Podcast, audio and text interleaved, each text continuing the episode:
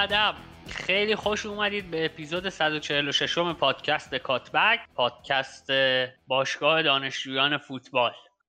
به قول سامان زمانزاده بدفه. اجازه بدید وقتی خواستم با سامان صحبت کنم با شوخی کنم. الان چون نمی‌خوام بهش میکروفون بدم خیلی نمی‌خوام اذیتش کنم.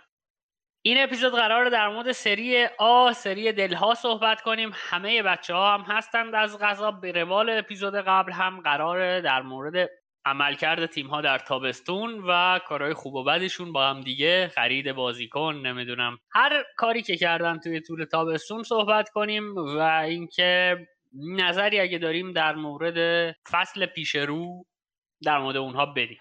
اپیزود قبل ما یه ادعایی کردیم گفتیم مجید نمیاد کمتر میاد پیش ما به دلیل ساعت کاری عجیب و غریبش. شبکار هستن آقا مجید اکثرا و امشب آقا مجید افتخار داد و اومد. به خاطر همین با خود مجید شروع می‌کنیم و یوونتوس. مجید جان سلام. میکروفون در اختیار شما. سلام نوی سلام به همه بچه ها آره دیگه دلم هم تنگ شد براتون. گفتینام که مجید نیست گفتم امشب مرخصی بگیرم کنارتون باشم. در مورد یوونتوس بخوام صحبت کنم. به خاطر حالا اتفاقاتی که فصل پیش افتاد باشگاه اول از همه خب سهمیه رو که ما نگرفتیم حالا اون سهمیه کنفرانس هم خودشون ترجیح دادم واگذار کنم به خاطر اینکه احتمال می‌دادم محرومیت در انتظارشون باشه. و خب مدیرای باشگاه این یعنی با توجه به اسکوادی که داشتیم دیدن که احتمال سهمیه گرفتن وجود داره ترجیح دادن که یه سری از هزینه های باشگاه رو کم کنن. معمولا هم حالا این مدل هزینه ها کم کردن توی ایتالیا اکثرا بخش دستمزدها هستش مخصوصا یوونتوس که دستمزدهای سنگینی می‌داد. خب مهمترین خروجی ها دیماریا بود که جداش هرچند که در حقیقت اون یک سال دومش رو تمدید نکرد.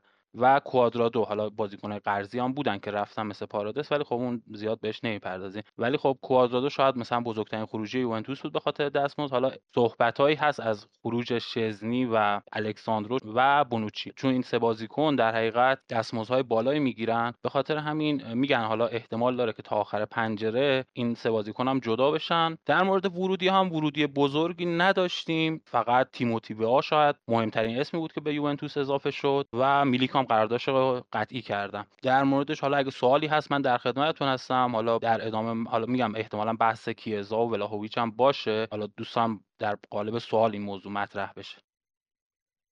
ممنون مجید جان. در مورد ورودی ها و خروجی ها که صحبت کردی به نظر می‌رسه علاوه بر اینکه تیمتون پارسال سهمیه لیگ کنفرانسش رو در واقع بخ... عطاش رو به لقاش بخشید اینه که امسال هم خیلی قصد جدی برای رقابت ندارن. یعنی تیم آنچنان که باید نه تنها تقویت نشده بلکه وزنه ای مثل کوادرادو هم از دست دادید. چیزی از مثلا مدیرها اینها در اومده که توقعشون از اصلا از فصل پیش رو چیه؟ یعنی انتظار دارن با این برنامه ای که برای باشگاه ریختن با این کارایی که کردن انتظار دارن مثلا الگری چیکار بکنه براشون؟ سهمیه بگیره برای قهرمانی به جنگه. چون عملکرد یوونتوس حقیقتا عجیبه و عجیبتر از عملکردی که تا الان داشته اینه که هیچ بازیکنی تقریبا توی یوونتوس وجود نداره که بازیکن مهمی باشه و شما دست بذاری روش و حرف از خروجش نباشه. یعنی همه بازیکناتون ممکنه از تیم برن حتی. ببین نوید حالا به صورت واضح چیزی گفته نشده ولی خب توقع سهمیه لیگ قهرمانان هستش. حالا در حقیقت اون بین خطوط رو اگه بخونی همچین چیزی برداشت میشه. چون صحبت از اینه که فصل بعد قرار تیم تقویت بشه و خب اگه که قرار نباشه که مثلا برای سهمیه لیگ قهرمانان بجنگن خب عملا این قضیه امکان پذیر نیستش به خاطر حالا بحث‌های فرپلی مالی و اینا. و خب اضافه شدن یکی مثل جنتولی هم به نظر من از همین بحث میاد چون حالا مدیری هستش که کمک می‌کنه یعنی تو شناخت استعدادها و جذبشون خیلی می‌تونه کمک کنه به یوونتوس. ولی حالا حداقل افرادی که نزدیک به باشگاه هستن خیلی صحبت از این می‌کنن که خب چون یوونتوس تو هیچ رقابت اروپایی حضور نداره شانس قهرمانی هم داره. حالا شاید واقعا توقع این شکلی هم باشه. میگم ما فصل پیش روی کاغذ سوم شدیم. حالا درسته اون چند هفته آخرام ولکم شاید دوم بگیم شدیم. ولی میگم این روی کرد وجود داره که حس می‌کنن تیم نیاز به تقویت آنچنانی نداشته. آره درسته کوادرادو وزنه مهمی بود. به نظر من تیموتی هم که به عنوان جایگزینش جذب شده حداقل تو پیشفرض عملکرد خیلی خوبی داشته. من امیدوارم بهش و حس می‌کنم می‌تونه حداقل یوونتوس برای سهمیه بجنگه. حالا قهرمانی و من فعلا توقعی ازش ندارم. در مورد اون بحثی هم که کردی نوید که روی هر بازیکنی که دست بذاره احتمال فروشش هست خب طبیعتا خود باشگاه هم همچین چیزی رو اعلام کرد که هیچ بازیکنی توی یوونتوس غیر قابل فروش نیست و تقریبا اگه پیشنهاد خوبی برسه حاضر به فروش هستن ولی خب خود بازیکنها و حالا مربی یه سری روی کردایی داره که باعث شد که مثلا تغییر هم داشت. البته این روی کرد در طول تابستون مثلا ابتدای تابستون خیلی صحبت از این بود که مثلا الگری زیاد اعتقادی به کیزا نداره. چون سیستمی که داره بازی می‌کنه حداقل سیستمی که الان شروع کرده به بازی کردن بیشتر به یه مهاجم دوم نیاز داره تا وینگر مثل کیزا. ولی خب این احتمال وجود داره که میگم در میانه فصل تغییر سیستم داشته باشیم به خصوص که الگری هم مثلا خوراکش همچین کارهایی هستش. و ولاهویچ هم که حالا صحبتش بود که خیلی از باشگاه هم لینک شد خود بازیکن دوست داشت بمونه و خودش رو ثابت کنه. به خصوص که فصل گذشته به خاطر حالا اون مشکلات مسئولیتی که به خاطر جام جهانی نرفت مسئولیتش یعنی مسئولیتش در حقیقت جدی نگرفت و بعدش هم در ادامه حالا اون اتفاقاتی که تو اردوی سربستان رخ داد فشار زیادی روش گذاشت و از نظر روحی عملکردش خیلی عملکرد ضعیفی بود فصل پیش. برای همین خودش دوست داشت یعنی حداقل چیزی که ایجنتش میگه و چیزی که از اطرافیانش به گوش می‌رسه اینه که خودش دوست داره بمونه و دوباره خودش رو ثابت کنه. حالا مگه اینکه حالا به خاطر این خروج دقایق آخر کین تاتنهام اقدام کنه و این بازیکن جدا بشه. ولی خب تا جایی که تا الان که داریم ضبط می‌کنیم حداقل این صحبت هستش که کیزا و ولاهویچ هم موندنی هستن. مجید البته اخباری که از اردوی سربستان بیرون میومد بیشتر باید روی روحیه یه نفر دیگه تاثیر میذاشت نه رو روحیه ولاویچ ولاویچ باید عذاب وجدان می‌گرفت اگه اون اخبار صحیح بود. محمد رضا جان در خدمت هستیم. سلام نوید سلام به همه شنوندگان محترم. من یه سوال داشتم از مجید و حالا این پرسش یه جورایی مربوط میشه به دید بلند مدت خود باشگاه مربوط به یک فصل نیست. من می‌خوام بپرسم حالا با اضافه شدن جانتولی به مدیریت باشگاه اینکه آیا این نفر با آلگری می‌تونه یک همکاری بلند مدت داشته باشه؟ آیا اصلا تو برنامه های بلند مدت یوونتوس هست که با توجه به نسلی که از بازیکن جوانی ایتالیایی اومده به تیم اضافه شده بخوان یک پروژه بلند مدت سه تا پنج ساله بسازن با یک مربی که می‌دونن این مربی تحمل خوبی داره در مقابل بازیکن‌ها اینکه می‌تونه بازیکن جوان رو بازی بده ازشون بازی بگیره یه بازی چشم نواز حالا اکتیوی انجام بده. اگر سابقه جانتولیم نگاه کنیم این نتیجه رو میشه گرفت که شاید از مدل بازی که آلگری داره انجام میده راضی نباشه و هر موقعی که ببین آلگری با این پروژه به پایان نمی‌رسن. بیاد حالا عوض بکنه. می‌خوام اینو ازت بپرسم. سوال هستیم اینه آیا به نظرت آلگری فرد مناسبی هست برای ادامه دادن پروژه با اضافه شدن جیانتولی در کادر مدیریت یوونتوس؟ ببین قطعا که نه اصلا اخباری هم که میومد بیرون دقیقا همین چیزی که خودت گفتی یعنی این پود جنتولی هم زیاد مایل به ادامه همکاری با الگری نبود. ولی خب بحث اون قرارداد طولانی مدتی از کشش که تو دوره مدیرای قبلی باش بسته شده و خب فسخ قراردادش باعث می‌شد که ما یه پول زیادی هم به الگری بدیم. خب این قضیه یه جورای مانع شد و حتی همون اوایلی که جنتولی اومده بود خیلی شایعات از این بود که اسپالتی اضافه بشه. من حالا زیاد خودم رو اسپالتی هم نظرم مثبت نیست ولی خب خب حس می‌کنم که تو فصل آینده احتمالا با الگری اگه که نتونم به خواسته های باشگاه برسن با الگری همکاریشون رو دیگه ادامه نخواهند داد. یعنی چون فصل آخر قرار دادش میشه احتمالا دیگه باش فصل کنم. مخصوصا اگه این سهمیه هم قطعی بشه. مورد دیگه هم که حالا نوید اشاره کرد در مورد قضیه حاشیه‌ای که تو اردوی سربستان رخ داده بود از سمت رسانه های سرب ولاهویچ رو میکوبیدن به خاطر همین بود میگم رو روحیش تاثیر گذاشته بود. حالا عذاب وجدانم شاید داشته بود واقعا. ولی در مورد حالا ادامه بحث یوونتوس من حس می‌کنم که میگم توی تابستون ابتدای تابستون حداقل این برداشت بود که خب از طریق آکادمی و بازیکنان جوونی که جذب کردیم یه نسل خیلی خوبی داریم که میشه روش سرمایه گذاری کرد و با همین بازیکنها ادامه بدیم و تقریبا هم یعنی تا یه بازه از تابستون همین روی کرد بود. ولی خب حس می‌کنم توی این وسط ها الگری حالا با مدیرای جلسه چیزی داشتن که احتمالا نظرها عوض شده. چون میگم خود الگری تقریبا ترجیحش اینه که بازیکن با تجربه بیشتر داشته باشه تا بازیکن جوون. هرچند که میگم عمل کردی که حالا از فاجولی گرفت حداقل فصل پیش عملکرد به نظر من قابل قبولی بود. ولی خب ترجیحش اینه که مثلا یکی مثل ربیو رو داشته باشه تا فاجولی ازش استفاده کنه. برای همین میگم احتمالا اگه که بخوان حالا رو همون جوونگرایی ادامه بدن الگری خارج میشه از باشگاه. و اگه که حالا الگری نتیجه بگیره که نتونن حداقل اخراجش کنن میرن سعی می‌کنن خواستهاشو برآورده کنن. هرچند که میگم همین وسط هم که ما داریم صحبت می‌کنیم خب الان داریم یه سری از بازیکن‌های جوونمون رو میفروشیم به خاطر اون بحث فرپله و گزینه های جایگزینی هم که دارن جذب میشن گزینه های حالا مورد پسند الگری نیستن حداقل حداقل الان میگم حالا نمونه ای که همین الان داره اتفاق میفته بحث روولا هستش که می‌خواد بره لاتسیو یعنی می‌خوام بفروشنش به لاتسیو و گزینه جایگزینش صحبت از دیارا از استراسبورگ و آمرابات از فیورنتینا که خب هیچ کدوم اینا به اون شکل بازیکن با تجربه نیست. حالا شاید آمرابات یکم تجربهش بیشتر باشه.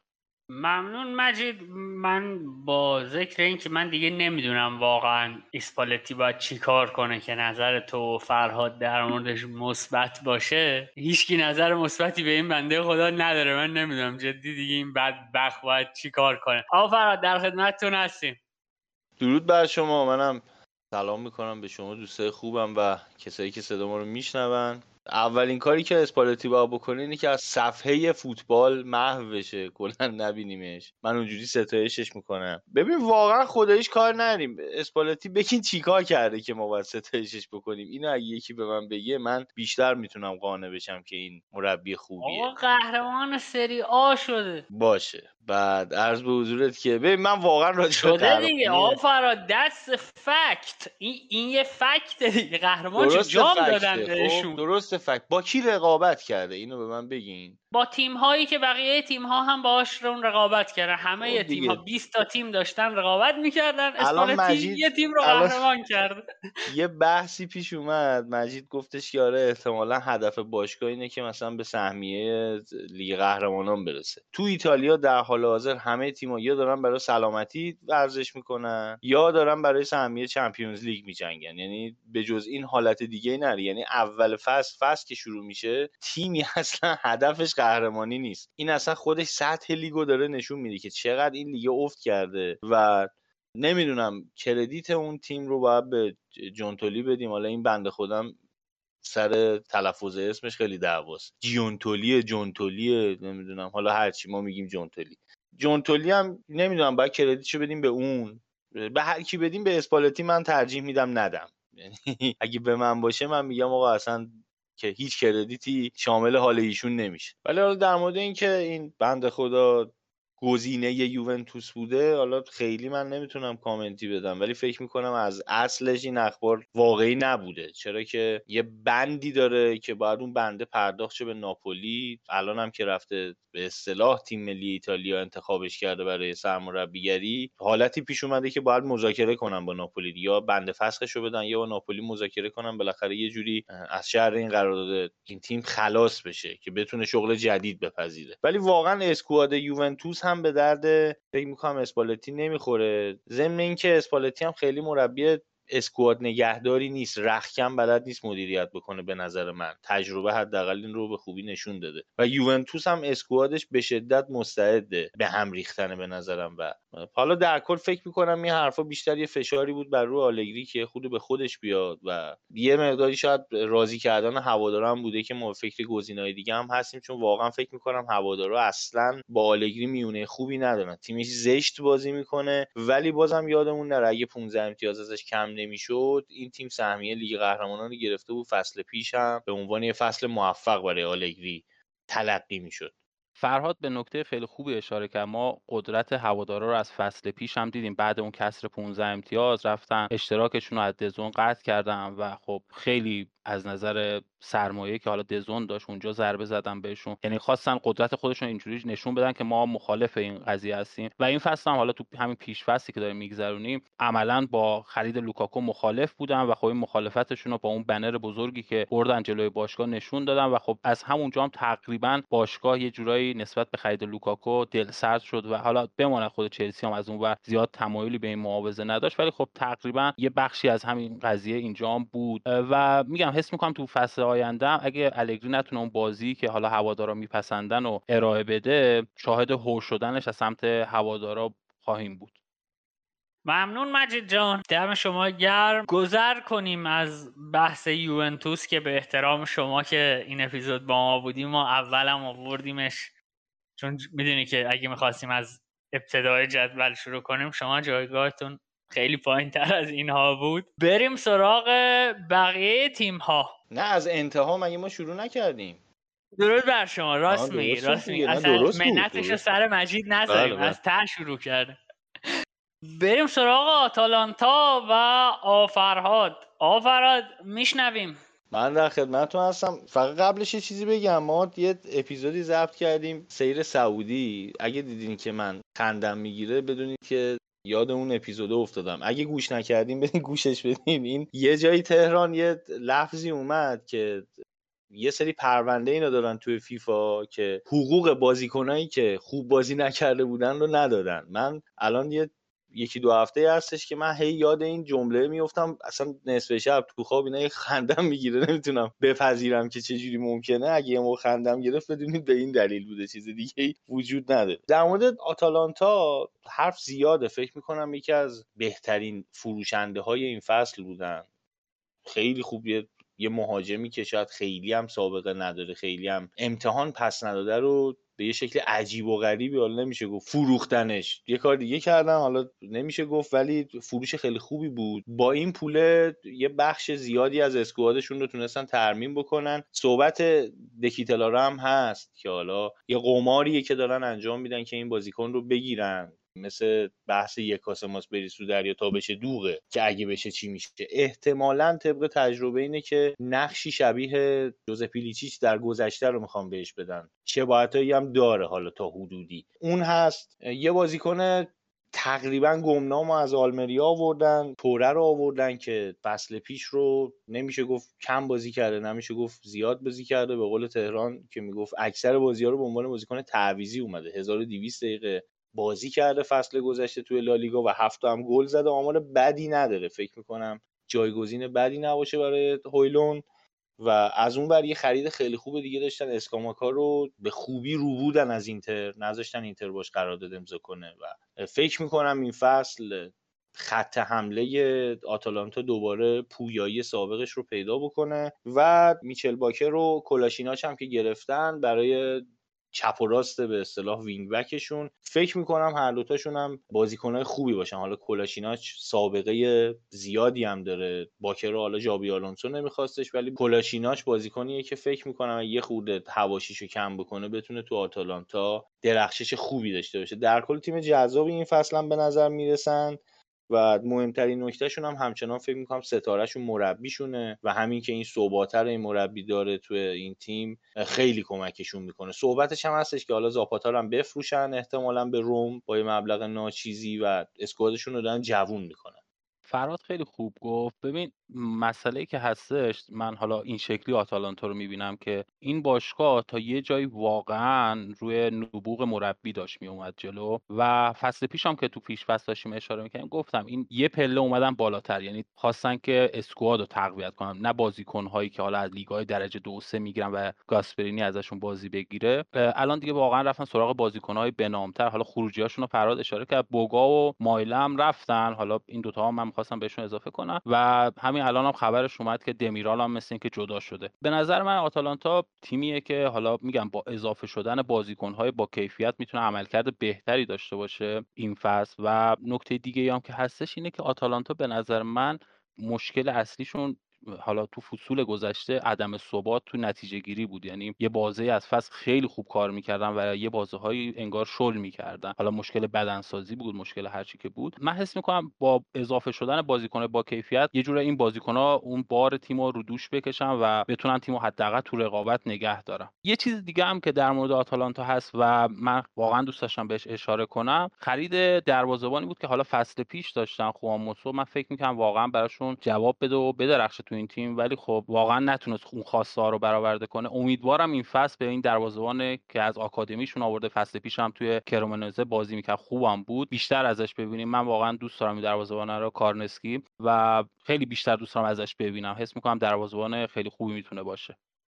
ممنون مجید جان. من در مورد خوان موسا یه چیزی بگم. این گلر آرژانتینیه و من سالها داشتم داد می‌زدم که بابا چرا به اون رومرو و آرمانی بی پدر و مادر و اینا توی دروازه آرژانتین بازی می‌رسه ولی به خوان موسا نه. حتی یادم اولایی که با فراد در مورد اینکه هندانویچ هم تبدیل شده به یک زباله حرف می‌زدیم من می‌گفتم میشه جایگزین هندانویچ رو از خود اودینزه تأمین کرد چون ما خود هندانویچ رو هم از اودینزه گرفته بودیم و اون موقع موسو دروازه‌بان اودینزه بود. واقعیت اینه که من تا الان افت به این بزرگی در دو فصل پشت سر هم از هیچ دروازبانی توی زندگیم ندیده بودم. یعنی موسا واقعا توی اودینزه درخشان و عملکردش توی آتالانتا اصلا باورم نمی‌شد. اینقدر متفاوت بود که واقعا باورم نمی‌شد من همچنان دارم بازی و دروازبانی موسا رو می‌بینم. آقا فراد میشنویم اگر نکته داری.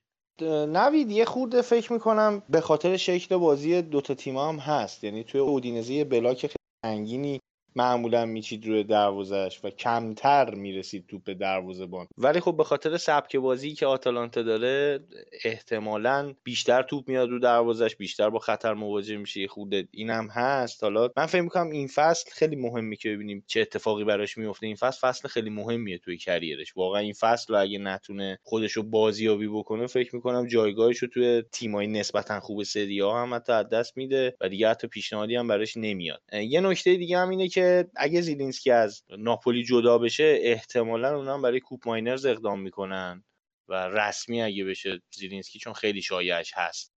و اونم برای کوپ ماینرز اقدام می‌کنن. احتمالا این انتقالم رقم بخوره. کلا فروشنده خوبی بوده این فصل آتالانتا. بازیکناش هم به قیمت های بالایی نسبتا فروخته. و خرید گرونی هم نکرده. فکر می‌کنم گرون ترین خریدشون همین آقای توره بوده با 28 میلیون تا 30 میلیونی همچین رقم. و خب یه مسئله دیگه هم که در مورد آتالانتا شاید من بتونم به عنوان یه خرید حسابش بکنم حفظ اسکالوینیه. یعنی اسکالوینی و نگه داشتن خیلی کار مهمی بود برای آتالانتا. این فصل خواهش می‌کنم ازتون که یه مقداری بیشتر توجه بکنیم به این مدافع. اگه همین روند رو ادامه بده خاطرات اون مدافعان بزرگ گذشته ایتالیا رو قطعا زنده خواهد کرد. ممنون آقا فرهاد. من دوباره از درایت های خودم بگم. من اسکالوینی رو توی فوتبال منیجر اولین بازیکنی که از بازار تهیه می‌کردم برای سویا آقای اسکالوینی بود. محمد رضا هم یه نکته داره. من از اونجا که خیلی با شنوندگان رو راستم اجازه بدید اینو بگم. این نکته بود آخر فرهاد گفتا. این نکته مجید بود. فقط مجید روش نشد بگه من خودم نکته دارم. گفت فراد تو بگو که دیگه من نخوام بیام بگم نوید مسخرم کنه. ولی من مسخرش می‌کنم همچنان. کوپ ماینرز دیگه. آره آره, آره. محمد رضا جان میشنوی. خب منم یه نکته دارم. در مورد آتالانتا که بحث کردیم یه نکته که هست اینه که خب آره تو این دو سالی که اونا یه بازتعریفی داشتن برای پروژهشون و خیلی از بازیکناشون از دست دادن دوباره یه تیم ترکیب جدیدی رو ساختن. خب اون مهمترین فردشون گاسپرنی موند. ولی یک فرد مهمتر که تکنیکال دیرکترشون بوده حالا مدیر فنیشون بود یعنی جیاونی سارتوری از این تیم جدا شد و خیلی می‌گفتن وقتی ایشون جدا بشه احتمال اینکه آتالانتا همون تیم سابق نباشه توی نقل و انتقالات نتونه بهترین خریدار ممکن بکنه می‌گفتن. ولی دیدیم که نه ساختار انقدر قویه که فردی که جایگزین کردن هم داره تو کاغذ داره خریدای خوبی انجام میده. فروش های خیلی خوبی هم کردن. حالا هویلند رو با قیمت خیلی خوبی فروختن و بازیکنای جایگزینه که کردن به نظر می‌رسه که گل های خوبی براشون بزنه. و حالا خواستم اینو بگم که تو پرانتز چون در مورد بولونیا احتمالا صحبت نمی کنیم بگم که یه تیمایی که در سری فصل بعد احتمالا جذاب باشه حالا نه که همه بازیشو نگاه بکنیم ولی یه نیم نگاهی داشته باشیم به جدول و بازی که دارن می‌کنن. تیم بولونیاس که آقای سارتوری الان دو سال اونجاه و مربی هم که آورده تییاگو موتا فصل پیش هم بازی خوبی انجام می‌دادن. با حالا با اون اسکوادی داشتن با ترکیبی که داشتن و هم رتبه خیلی خوبی کسب کردن میگم شاید یک از تیمایی که ما رو شگفت زده بکنه بولونیا باشه. حالا رتبه نهمشون رو بکنه رتبه هفتم هشتم. البته اینو می‌دونم که اوور پرفورم شدیدی کردن فصل پیش و اینکه بخوان تکرارش بکنن خیلی کار سخت من فقط ما یه مخالفت داشت بکنم حالا بهش می‌رسیم. ستارهشون رو از دست دادن ما خریدیمش. در بحث اینتر من خیلی جدی بهش ورود می‌کنم که اصلا بولونیا نابود خواهد شد با این ستاره ای که فروختن به اینتر. ممنون فرهاد جان. ما از آتالانتا هم گذر کنیم چون اگه بخوایم با همین روند و با همین شیب dx به dt حقیقتا پیش بریم اپیزود میشه پنج ساعت. گذر کنیم و آخرین نکته های مجید رو هم ازش بشنویم. مشتاق بود در مورد لاتزیو هم با ما صحبت کنه. مجید جان لاتزیو رو هم در خدمتت هستیم. ببین نوید حالا من بیشترین چیزی که در مورد لاتسیو مد نظرمه اینه که این تیم الان فصل آینده تو Champions League می‌خواد بازی کنه و عمق squad کافی نداره. یعنی خریدی نکردن به اون صورت. حالا درست دو تا خرید حداقل میشه گفت با نظر ساری داشتن. ولی خب من حس می‌کنم این تیم خیلی مشکل می‌خوره فصل بعد. واقعا از نظر عمق اسکواد دچار مشکل شدم و مورد دیگه هم که هستش اینه که من نمی‌دونم واقعا این فروشی که داشتن با پولش چیکار کردن؟ چون واقعا یه هزینه خیلی خوبی الان دستشون رو گرفت. حالا هرچند که می‌تونستن اون بازیکن دو فصل پیش 100 میلیون 120 میلیون بفروشن و نفروختن ولی میگم با این پول هم نفهمیدم چیکار کردن یعنی عملا من یکمی برام سوال هستش که روی کردشون به فصل آینده چی خواهد شد؟ حالا خریدایی که داشتن من میگم کامادا رو گرفتن یه جورایی وقتی که میلان دیگه ازش دل سرد شد و به خاطر اون بحث بازیکن غیر یعنی با پاسپورت غیر اروپایی و نتونستن جذبش کنن. کامادا رو جذب کردن یه مهاجمی از ژیرونا آوردن. کاستیانوس اگه درست بگم تلفظشو. و یه وینگری هم حالا از میتیلند دانمارک آوردن به اسم ایساکسون که میگم من حس می‌کنم این تیم به عنوان حالا حداقل مدعی برای سهمیه یه کمی دچار مشکل میشه به خاطر اون رقابت های اروپایی که توش حضور داره. حالا خبرهایی هست از اینکه می‌خوان پلگرینی و روولا رو از یوونتوس بگیرن. من حس می‌کنم روولا به درد ساری می‌خوره و عملکرد خیلی خوبی هم خواهد داشت. ولی بازم میگم این تیم از نظر عمق squad دچار مشکل خواهد شد تو فصل آینده. در مورد لاتزیو مثل خیلی از تیمای دیگه سریا که یه سلسله تغییرات مدیریتی داشت بعد از این سال آقای ایگلیتاره جدا شد و حالا با اختلافاتی که با خود لوتیتو داشت تصمیم گرفت جدا بشه. خیلی از خریدهایی که میگن الان لاتزیو انجام میده با توافق قبلی ایگلیتاره بوده و حتی با ساری هم مشکل خورده بوده و سری بازیکنه که ساری اصرار داشته جذب کنه ایشون موافق نبود. مجبور شد که حالا ساری رو نگه داره لوتیتو و ایگلیتاره رو بذاره کنار. خود ایگلیتاره مدت بود که می‌خواست جدا بشه از لاتزیو و پروژه اونو جذاب نمی‌دید. اما اتفاقی که برای لاتزیو هست و خیلی نگران کننده می‌تونه باشه اینه که اونا فصل پیش نسبت به بازیایی که کردن overperform شدیدی داشتن. اگه نگاه بکنید جدولو من حالا جدول روبرومه توی ایکس جی جز 6 تیم اصلا برتر نبودن ایکس جی تولیدی. ایکس جی که دریافت کردن جز 6 تیم برتر بودن و از این لحاظ توی difference ی که وجود اومده شایسته این رتبه که الان داشتن نیستن و ممکنه اگر اینتر میلان تقویت بشن و حالا رو کاغذ به نظر میاد که میلان تیم بهتری شده اینتر هم با خریدی که انجام داده تیم بهتری شده. حالا بریم واقعا بریم که چطور می‌تونه dynamic تیم و مربیانشون هدایت بکنن. ولی این شانس رو برای لاتزیو کم می‌کنه که دوباره بتونن تو top تکرار بکنن موفقیتشون رو. یک دلیل دیگه هم اینه که توی Champions League حضور دارن. squad خیلی بزرگی ندارن که بتونن مدیریت بکنن دقایقشون رو. تو لیگ اروپا هم دیدیم که تو فصل گذشته جلوی آزد آلکمار حذف شدن. این نگرانی هستش که تیم ساری باید تو فصل آینده مدیریتش بکنه.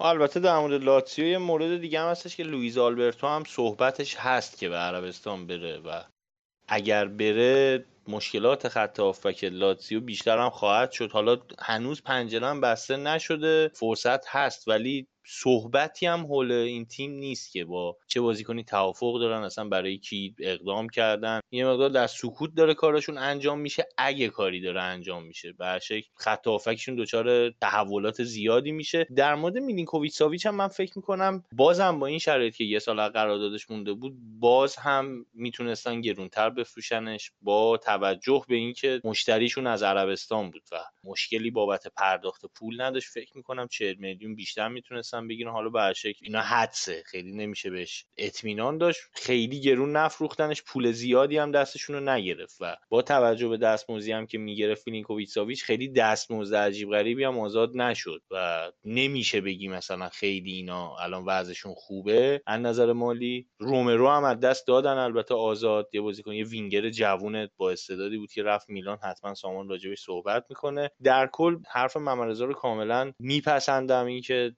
بهشون خیلی امیدی نیست. فصل قبل رو به خاطر یه سری خوششانسی به خاطر ضعف رقبا و به خاطر اینکه رقبا تخم مرغاشون رو توی سبد لیگ قهرمانان گذاشتن اینا تونستن دوم بشن. واقعا انقدر تیم خوبی نبودن ولی خب به خصوص آخر فصل که تیمای مدعی خیلی شدیدتر درگیر چمپیونز لیگ شدن اینا اومدن امتیازها رو جبران کردن و فاصله گرفتن. رفتن چسبیدن به ناپولی البته با اختلاف زیادی. در مورد مالک لاتزیو و لوتیتو یه بحثی که به وجود اومده بود تو همین امسال حالا غیر از اون قانون پاسپورت اروپایی که یکی از کسانی که هدایت می‌کرد و مصر بود که تغییر بکنه و بازیکن سوئیس انگلیسی هم جزء اتحادیه اروپا حساب بشن یک سری تغییرات دیگه هم می‌خواست لوتیتو انجام بده و فکر می‌کنم نتونسته هنوز عملیشون بکنه اما کاری که می‌خواست انجام بده برای کاهش هزینه هایی که به وجود اومده برای لاتزیو و این مشکلات مالی که دارن اینی که مالیات هایی که می‌خواستن پرداخت کنن به اداره مالیات ایتالیا یه تخفیفاتی بگیرن و انگار تونستن این کار انجام بازیکنایی که مدت قراردادشون خیلی گذشته دیگه شامل اون مالیات ها نمیشن. از طرفی هم قرارداد حق پخش. می‌دونی که خود آقای لوتیتو یکی از افراد اصلی اون رسانه مدیاسته و اونجا حق پخش سری رو خریدن و یکی از مشکلاتی که الان برخوردن با فدراسیون ایتالیا اف اینه که حس می‌کنن قیمت خیلی زیاده و برای سال بعد هنوز تمدید نکردن. اینم می‌تونه ضرر بزرگی بزنه به باشگاه های ایتالیایی اونجا چون اینا می‌بینی که همه زینفن. اصلا خود لوتیتو بهتر بگم که یکی از سناتورهای پارلمان ایتالیاست و خیلی معروفه به کسی که تو حالا رسانه ایتالیایی معروفه کسی که سه تا تلفن داره و همیشه اگه دستش نگاه کنید مثلا بعضی موقع دوربین تلویزیونی میاد روی صورتش. سه تا گوشی همیشه دستشه. خودش میگه یه گوشی همیشه برای خانوادهشه. یه گوشی برای کارهای سیاسی و حالا پارلمانشه و یه کارم برای باشگاه لاتزیوه. و از این نظر آدم جالبی می‌تونه باشه.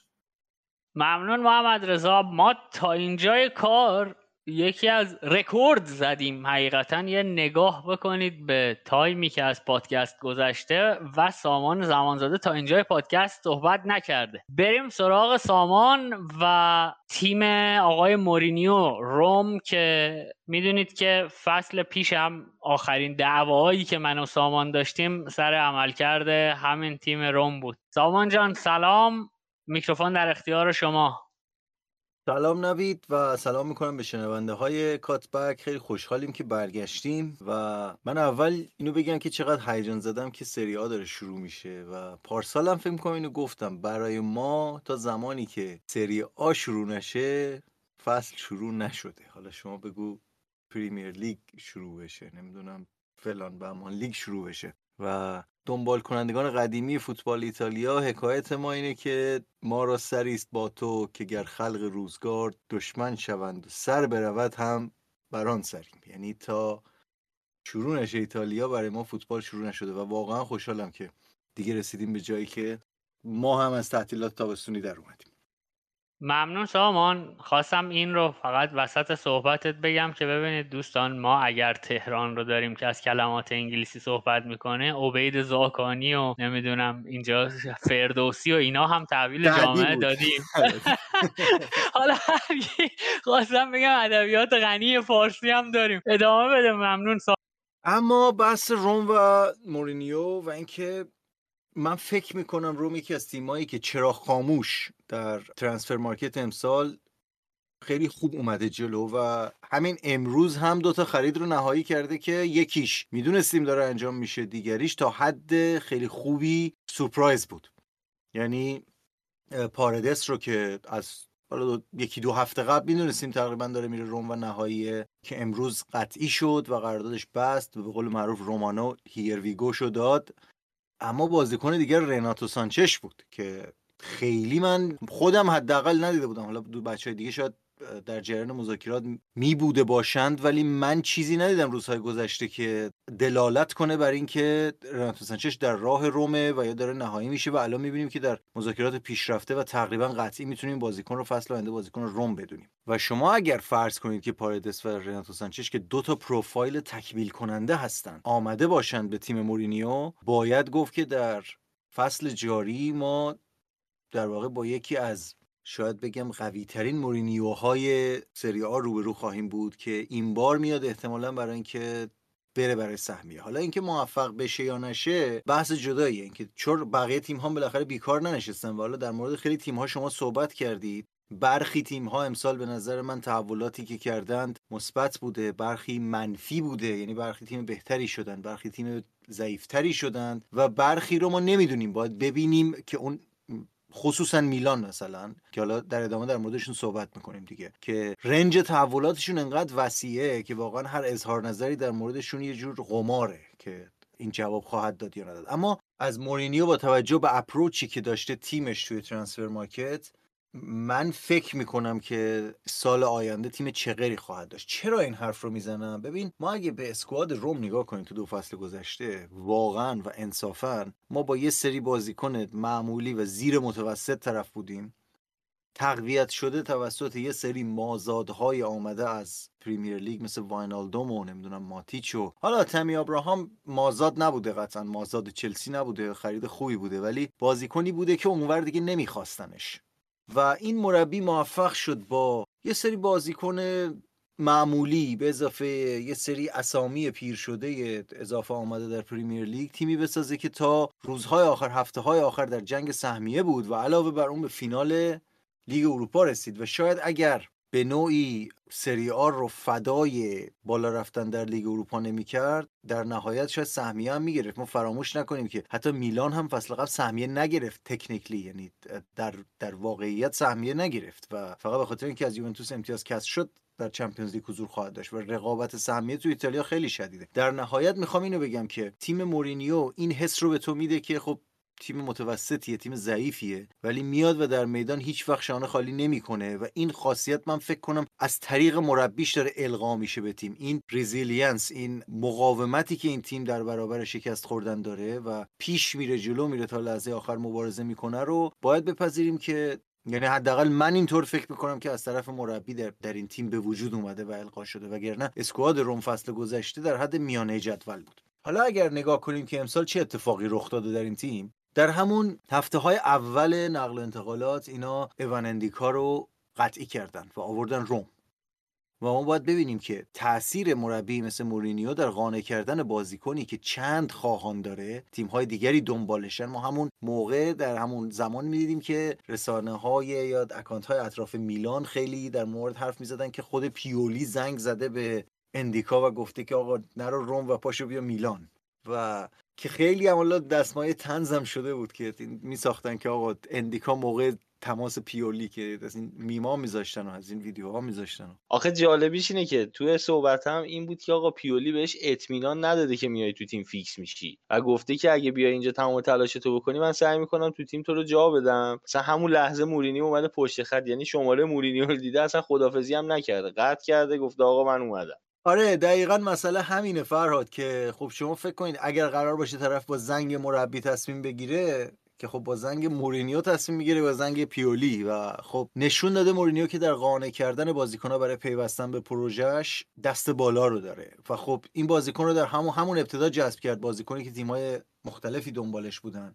از اونور اعوار رو گرفتن که خب برای فصول پیاپی توی لیون بوده در اوج حزیز این تیم همراهش بوده و خب ولی هیچ وقت اعوار از قدیم یعنی از زمانی که این بازیکن من یادم میاد از سالهای قبل که توی لیون چهره شده بود صحبت مثلا شاید 7 سال پیشه که می‌گفتن آقا این بازیکن یکی از استعدادهای فوتبال مدرن و اصلا آینده خیلی خفنی داره و این صحبت ها ولی هرگز نتونسته بود اونجوری که باید خودش رو اثبات کنه. حالا آیا باید دید که در زمانی که دیگه سنی ازش گذشته تقریبا فکر کنم 30 سالش هم شده. مورینیو چیزی درش دیده که داره اینو میاره. ببینیم که توی بازی پیش فصل هم خیلی ازش استفاده کرده و نشون میده که حالا احتمال روش حساب ویژه‌ای باز می‌کنه با توجه اینکه خیلی از هافکاش هم از دست داده. این خریدای خط هافبک مورینیو که اگر دقت کنیم می‌بینیم مثل میلان در واقع مورینیو خط هافکش رو کلا کوبیده و از نو ساخته. از اون ورم که توی خط دفاع من فکر می‌کنم اگر جایی باعث بشه که مورینیو به اهداف این فصلش نرسه خط دفاعه. که خب ایبانیز رو از دست داده و از اون ور آنچنان که باید شاید حالا گفتیم اندیکا اومده. آنچنان که باید شاید ولی تقویت نشده. همچنان با کمبود بازیکن مواجهن راسموس کریستنسن رو در واقع از لیدز گرفتن فکر کنم قرضی هم گرفته باشن. اما با رفتن راجر ایبانیز همچنان می‌بینیم که سر و کار دفاع روم خواهد افتاد به اینکه بازیکن اصلیشون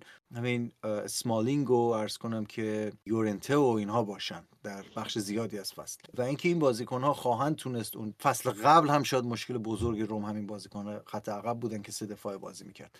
خواهند تونست اون کیفیت برد نظر رو برسونن یا نه این چیزی که باید ببینیم. اما در خط هافبک من فکر کنم روم خیلی خیلی خیلی خوب تقویت کرده تیمشو.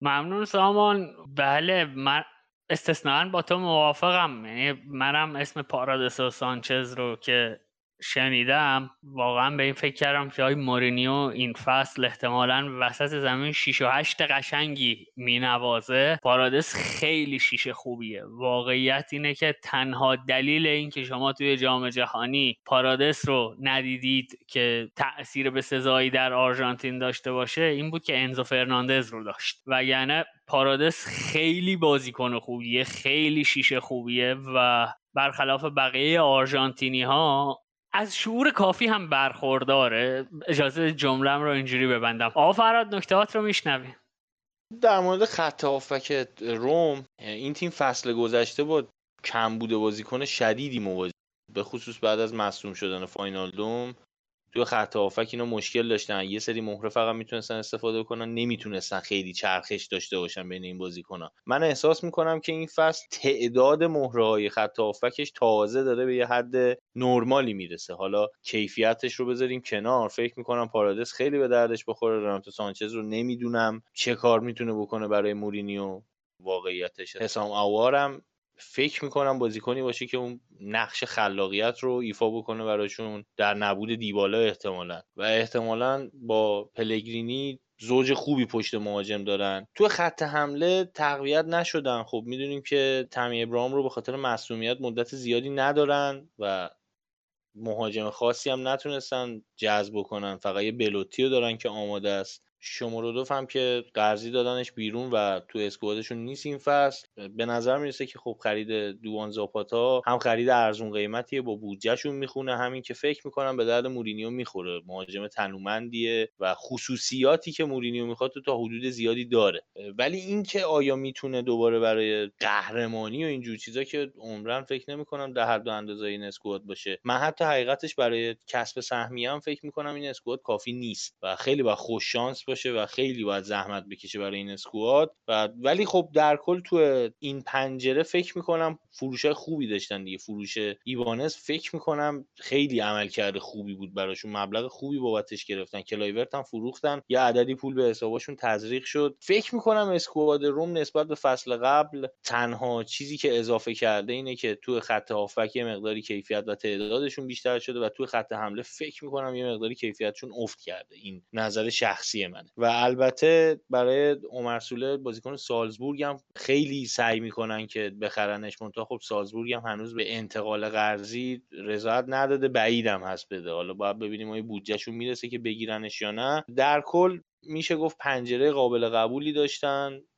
ولی تیمشون شاید خیلی فرقی نکرد. فقط بازیکنهایی که رفتن رو جایگزین کردن.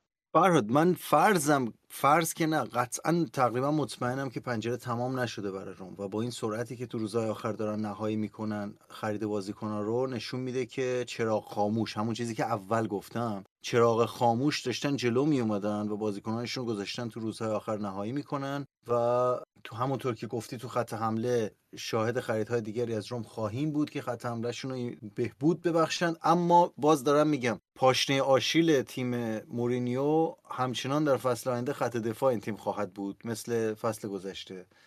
من کاملا موافقم با این صحبتی که می‌کنی که پنجره هنوز تموم نشده به خصوص با توجه به اینکه یوهویی خریده دوناتو سانچز علم میشه که آقا اینا دارن براش توافق می‌کنن. سر این بحث چرا خاموش اینو اینجا میبندم. سامان سر اینتر یه بحث خیلی جدی دارم روی این چرا خاموش بودن. ممنون بچه ها دمتون گرم. از روم هم گذر کنیم. البته که الان محمد رضا داره اشاره می‌کنه که نکته داره و سامان هم میگه نه نه نه نه. شما چون تصویر ما رو نمی‌بینید متوجه نشدید چقدر دوستان تاکید دارن که روی روم بمونیم. من فقط خدمت سامان عرض کنم که سامان جان هر دقیقه ای که سر روم تلف کنی از time میلان کم میشه. محمد رضا جان نکتت رو بگو تا بعد بریم سراغ سامان. این نکته ای که فرهاد گفت که آیس خیلی دیر شروع کرده به که بازیکناشو جذب کنه یه علتی داره که نظرم حتما گفته بشه اینکه روم برای شروع پنجره تابستونیش در حسابهای مالیش سی میلیون منفی داشت. یعنی سی میلیون منفی ثبت شده بود و به خاطر قوانین fair play مالی مجبور بود که این حساباش رو صاف بکنه. کاری که انجام داد حالا با مشورت مورینیو اگر میگم خود مورینیو هم تصمیم بر این گرفته بود که به جایی که بازیکنان اصلی تیم فروخته بشن اومدن 6 تا بازیکن آکادمیشونو که حالا یه ذره سرشون به تنشون بیارزه رو فروختن به قیمت خیلی خوبی هم فروختن و تونستن با حالا نمیگم معجزه ولی کار خیلی مهم و بزرگی بود که تییاگو پینتو انجام داد و برای مورینیو بازیکنی بزرگ کم راجر ایبانیز جدا شد و خیلی از قبلتر هم مشخص بود که به هر حال می‌خواد بره. خبر از ناتینگهام فارست هم بود. اگر تیمای عربستانی نمی‌رفت احتمالا به پرمیر لیگ منتقل می‌شد. و از قبل از اینکه تا بازی ها شروع بشه به خود مورینیو هم اطلاع داده بودن که یک بازیکن جایگزین براش انتخاب بکنه. خب اونا رفتن اندیکا رو آوردن. ولی اون 6 تا بازیکن آکادمی که فروختن تونستن اون حساباشون رو صفر بکنن. با حساب صفر رفتن دو تا بازیکن آزاد خریدن که خیلی به مشکل مالی نخورن سر قیمت های ترنسفرشون. و حالا وقتی که راجر ایوانز رو فروختن پول خیلی خوبی دستشون اومده که حالا دارن میرن سراغ گزینه هایی که از قبلا مشخص بود. حالا رناتو سانچز گزینه ای که تازه اسمش در اومده ولی قبلتر می‌دونیم که آیسترون و خود مورینیو علاقه داشتن به این بازیکن. پاردس که از خیلی قبلتر تو رسانه آمده بود اسمش. زاپاتا من فکر کنم احتمالا به خاطر اینکه آتالانتا دو تا مهاجم خریده هم یعنی بلال رو خریده و هم اسکاماکا جدا میشه قیمتش فکر نمی کنم زیاد باشه. یک خرید دیگه احتمالا روم داره حالا فکر کنم مدافع باشه. چون واقعا شروع با مانچینی اسمالینگ و اندیکا بسیار خطرناکه و ممکنه همون ابتدای فصل از کورس عقب بندازه روم. من می‌خواستم بحث روم رو با این ببندم که علی رغم این که تحسین می‌کنم approach همون رویکرد مورینیو و تیم روم رو در transfer market خصوصا توی خط میانی که خریدهای خوبی انجام دادن و همون مازادهای لیگ برتر هم که راجبشون حرف زدیم من فکر می‌کنم مورینیو وقتی واینالدوم و ماتیچ رو آورد برای مثال توی روم بهترین استفاده ممکن رو از یک بازیکنی که دیگه در سالهای پایانی بازیش بود رو مثلا از بازیکنی مثل ماتیچ انجام داد. یعنی این اینطوری نبود که بگیم این بازیکنها رو آورد و جواب نداد. حالا ماتیچ جدا شد از این تیم ولی توی فصلی که توی روم حضور داشت واقعا بازی با کیفیت ارائه داد اما در نهایت میگم که رقابت برای کسب سهمیه در سری آ بسیار شدیده همونطور که سال قبل دیدیم بسیار نزدیکه و روم مگر اینکه معجزه کنه در روزهای باقی مانده پنجره و خط دفاعش رو با حداقل دو تا خرید دیگه بخواد تقویت کنه احتمالا باز هم در نبرد سهمیه عقب خواهد موند. اما خوبیش اینه که رقابت نزدیک و سنگین و بازی های زیبایی خواهیم دید دیگه بین هفت خواهرانه که از قدیم می‌گفتن معروف سری آ در بالای جدول. تا آتالانتا اومده الان وسطشون. و فیورنتینا رو بیرون کرده. که خب این نوید فصل خوب و تماشایی رو میده به نظر. ممنون سامان جان. البته به جز فیورنتینا پارما هم از اون هفته خواهر الان در به دره و با ذکر این نکته بریم سراغ میلان و خود سامان دیگه قاعدتا. سامان جان بیا نق بزن. همه توییتر رو شما میلانیا سر خریداتون اینا اذیت کردید و بیا بگو که نوید خورم خورشید چقدر خردمند بود که می‌گفت رفتن مالدینی رو انقدر بزرگ نکنید. به تعداد موهای سرتون مدیر بهتر از مالدینی روی کره زمین موجوده آقا انصافا خود تو که با من بعد اخراج مالدینی اومدی ویدیو ضبط کردیم با هم. من اینقدری بزرگ نکردم. یعنی همون اولین جمله‌ای که گفتم توی اون ویدیویی که ضبط کردیم این بود که مالدینی مدیر رو بعد از مالدینی اسطوره جدا کنیم و مالدینی مدیر لزوما آدم غیرقابل جایگزینی نیست. این حرفی بود که من زدم و پاشم وایسادم. گفتم هر چقدر که قلب ما شکسته از رفتار با این استوره عملکرد این مدیریت جدید میلان در آینده نشون خواهد داد که این کار خوبی بوده یعنی قطع همکاری با مالدینی کار مثبتی بوده کار منفی بوده. تا اینجای کار اگر من بخوام بگم مثبت بوده یا منفی بوده میگم بیشتر به سمت مثبت بوده. اما نمیشه گفت که این مالکیت در واقع باشگاه بایاس نداشته نسبت به مدیریت جدید. یعنی یه جوری راه نداده بهشون که اینها. اما ببین فکر کنم کلید ماجرا تو فروش تونالی باشه. یعنی چیزی که ما رو به جواب این سوال میرسونه که مالدینی مدیر بهتری بوده یا این مجموعه فورلانی مونکادا و کسایی که دارن توی تیم فعلی کار می‌کنن جواب دادن به این سواله که اگر آفر نیوکاسل برای تونالی می‌رسید و مالدینی مدیر میلان بود آیا به این نتیجه می‌رسید که این آفر بهتر از اونه این پیشنهاد بهتر از اونه که بخوایم ردش کنیم یا نه؟ سامان میونه کلامت فکر می‌کنم به سبک خسرو پرویز پیشنهاد رو پاره می‌کرد میریخت. خیلی اینو گفتن که آره اگر میومد می‌گفت و خیلی من مخالف نیستم با این حرف چون سنت باشگاه ایتالیایی خصوصا باشگاه های بزرگ و شخصیت داری مثل میلان و یوونتوس همیشه بر این بوده که بازیکنایی که نمی‌خواستن از تیم جدا بشن بهشون این اجازه رو می‌دادن که توی باشگاه بمونه یعنی بهشون فشار نمی آوردن که در صورت رسیدن یک پیشنهاد خوب این پیشنهاد رو قبول کنن. مثالی که همیشه من می‌زنم از این اینه که یک بازیکن نسبتا بنجلی و نهایتا متوسطی مثل الکساندرو چلسی براش 70 میلیون یورو پیشنهاد گذاشت. و پیشنهاد رسمی یعنی آفر سابمیت کرده بود برای یوونتوس که آقا این بازیکن شما رو ما 70 میلیون یورو می‌خریم. و احتمالا تیم یوونتوس هم می‌دونست که یعنی مدیران یوونتوس می‌دونستن این بازیکن دو فصل بعد 20 میلیون هم قیمتش نیست و این 70 میلیون خیلی پول خوبیه. اما هیچ فشاری نیاوردن به الکساندرو که یوونتوس رو ترک کنه. آیا این کار کار خوبیه؟ آیا این سیستم درستیه؟ خیلی جای بحث داره که آیا درسته یا غلط ولی یک سنتی بوده. همون موقع هم که این پیشنهاد رسید برای الکساندرو من کاملا خاطرم هست که شخص آنیلی خیلی جالبه. بزرگوار آنیلی که حالا جاش خالیه واقعا بعد از اون داستان های یوونتوس. خودش اومد گفت که ما یک سنتی داریم در یوونتوس که هیچ بازیکنی که خودمون در لیست فروش نذاریم براش پیشنهاد بیاد مجبورش نمی‌کنیم بره.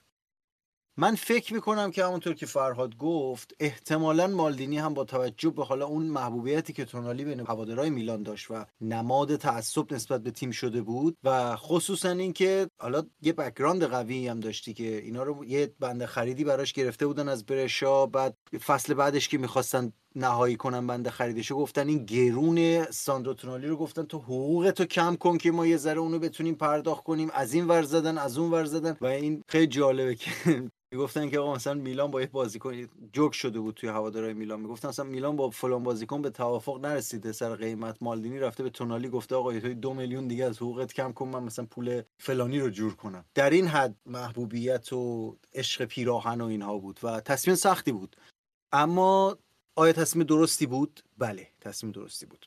میلان که با همون قضایایی که در مورد روم در مورد اینتر در مورد سایر تیم های ایتالیایی برقراره در مورد بالانس کردن دفاتر و فرپلی مالی فشاری که روی تیم ها هست دست و پنجه نرم می‌کنه یک فروش 70 80 میلیونی براش مثل مثل اینه که شما از یک پنجره کامل رو در واقع بدون هیچ مشکلی بدون هیچ بحرانی survive کنی و بگذرونی. و می‌بینیم که الان خریدهایی که انجام شده بدون اون فروش ممکن نبود. حالا دونه دونه بخوایم برسیم به اینکه خریدها چه خریدهایی بودن از وقت پادکست خارج میشه. ما قبلا توی ویدیو یوتیوبمون در مورد transfer market میلان دونه دونه اینها رو بررسی کردیم.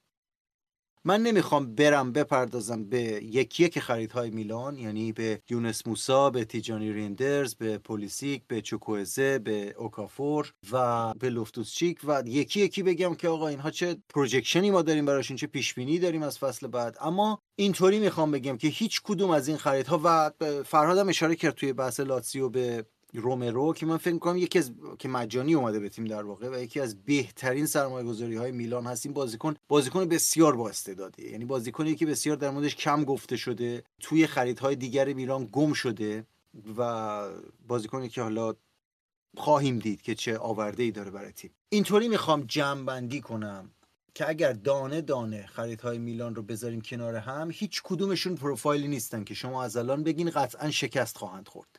یعنی همه یا پروفایل هایی هستن که شما مطمئنید موفق خواهند شد یا پروفایل هایی هستند که میگین تاساپن یعنی ممکنه تحت شرایطی جواب بدن تحت شرایط جواب ندن. اما نگرانی عمده در میان هواداران میلان چیه؟ اینه که آقا شما تیم رو کوبیدید دوباره ساختید.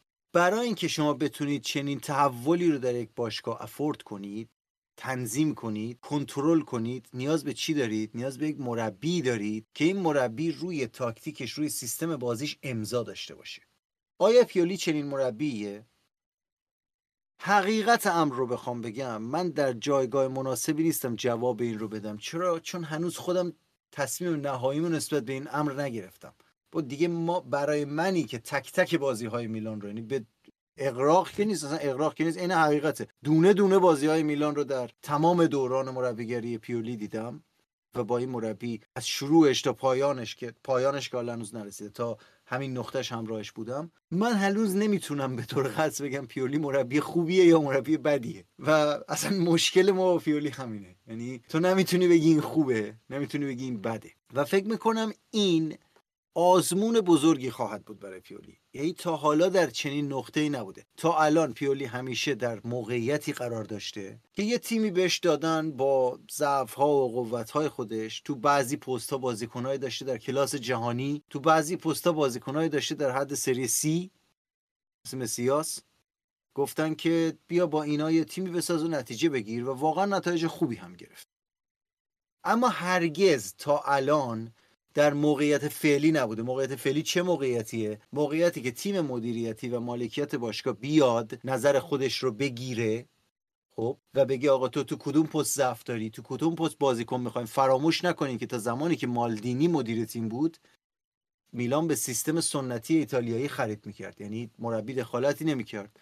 technical director یا sporting director بازیکن می‌خرید. میومد مینداختیم بازیکن رو تو زمین تمرین می‌گفت آقای پیولی این تیم شما. بیا برو نتیجه بگیر. امسال اولین سالیه که پیولی مستقیما در خرید بازیکنها در فروش بازیکنها نقش داره. و میگه من این, این تو این پست بازیکن می‌خوام. الان مثلا همین الان که من دارم صحبت می‌کنم خبرش رسیده که پیولی به اطلاع فورلانی و مونکادا رسونده که آقا من یه دفاع وسط دیگه می‌خوام. چون سیمون کیر وضعیت بدنیش نامناسبه. و کالولو رو هم فعلا انتقال دادن با توجه به ضعف بدنی کالابریا و همچنان ضعف بدنی فلورنسی من نمی‌دونم ما چرا با اینقدر با بازیکنایی مواجهیم که ضعف بدنی دارن. یعنی چرا باید تیم اینقدر بازیکن داشته باشه که به صورت علنی مربی و مدیران تیم بگن اینا ضعف بدنی دارن؟ اون خودش حالا داستانیه. ولی با توجه به اینکه کالابریا و فلورنسی احتمالا هیچ کدوم نتونن حداقل در شروع فصل عملکردی در سطح بازیکنان دیگر تیم از نظر فیزیکی داشته باشن احتمالا کالولو گزینه اول دفاع راست خواهد بود و پیولی به اطلاع مدیریت رسونده که من یک دفاع وسط می‌خوام. این خودش نکته مهمیه ها. یعنی در فصل قبل پیولی اصلا خودش رو در جایگاهی نمی‌دید که ببره به مالدینی بگه من فلان پست بازیکن می‌خوام و اینو تو مصاحبه کرد می‌گفت ها یعنی اصلا من اغراق نمی‌کنم. مصاحبه می‌کرد پیولی در کنفرانس های مطبوعاتی می‌گفت من اصلا کاری ندارم هر چی به من بدن من مربیم وظیفه‌م اینه که با همونا برم بهترین بازی رو بکنم. آقا وینگر راست نمی‌خوای تو؟ من من چی کارم بگم وینگر راست می‌خوام؟ برای من می‌خرن میارن می‌ذارن اینجا. آقا تو دفاع راستت ضعف نداره. دفاع من چه کارم؟ من من مربیم. هر چی به من بدم با همون بازی می‌کنم. این یه تحول مهمی در میلان در شکل نگاه به ترانسفر مارکت و مدیریت تیم شکل گرفته. همونطوری که قبلا گفتم مالدینی کسی بود که به صورت سنتی خودش رو در جایگاه گالیانی می‌دید زمانی که خودش بازی می‌کرد. یعنی کی؟ یعنی کسی که کنترل کامل روی تمام جنبه های تیم داره. این که آیا این سیستم به طور کلی در فوتبال در حال نابود شدن در حال محو شدن حالا بحث دیگری میطلبه بحث جدایی میطلبه. اما اینکه در شرایط فعلی پیولی در یک آزمون جدید قرار گرفته کاملا مبرهنه. پیولی این فصل در واقع به ما خواهد گفت که این مربی در حالتی که بهانه ای نداره. بهانه چیه؟ بهانه ای که خود ما هوادارای میلان بهش می‌دادیم. یعنی این راه در رو رو همیشه بهش می‌دادیم که خب پیولی بازیکن نداره پیولی تقصیری نداره تیم پول نداره بازیکنی براش نخریدن. امسال اولین سالیه که پیولی در یک آزمون جدی قرار می‌گیره. جایی که خودش توی نقل و انتقالات نقش داشته خودش تلفن می‌زده همونطور که صحبت کردیم گوشی رو برمی داشته خیلی هم جالبه که مثلا توی چقدر این آدم اپروچش روی کردش توی مسابقه مطبوعاتی عوض شد. مثلا برمیگرده میگه که من به زبونهای مختلف اروپایی بلدم با بازیکنها صحبت کنم قانعشون کنم بیان میلان. مثلا فکر کن طرف رفته خونده که مثلا به آلمانی من چطوری باید به بازی کنی بگم آقا بیا میلان یا مثلا به اسپانیایی چطوری. و خب با تمام این بازیکنایی که الان اومدن میلان خودش شخصا صحبت کرده خودش شخصا توی ترکیب تیم اینا رو جایگاهشون رو دیده حالا غیر از لوفتوس چیک که مالدینی تقریبا نهاییش کرده بود قبل رفتن. سوال بزرگ که من نمی‌خوام قمار کنم روش و جوابش رو بگم الان چون حقیقتش اینه که راست راستیتش اینه که خودم واقعا هر چی فکر می‌کنم چیزی هم نیست کم بهش فکر کنم و هر روز تقریبا بهش فکر می‌کنم. که پیولی از این آزمون چطور بیرون میاد جوابش رو نمی‌دونم.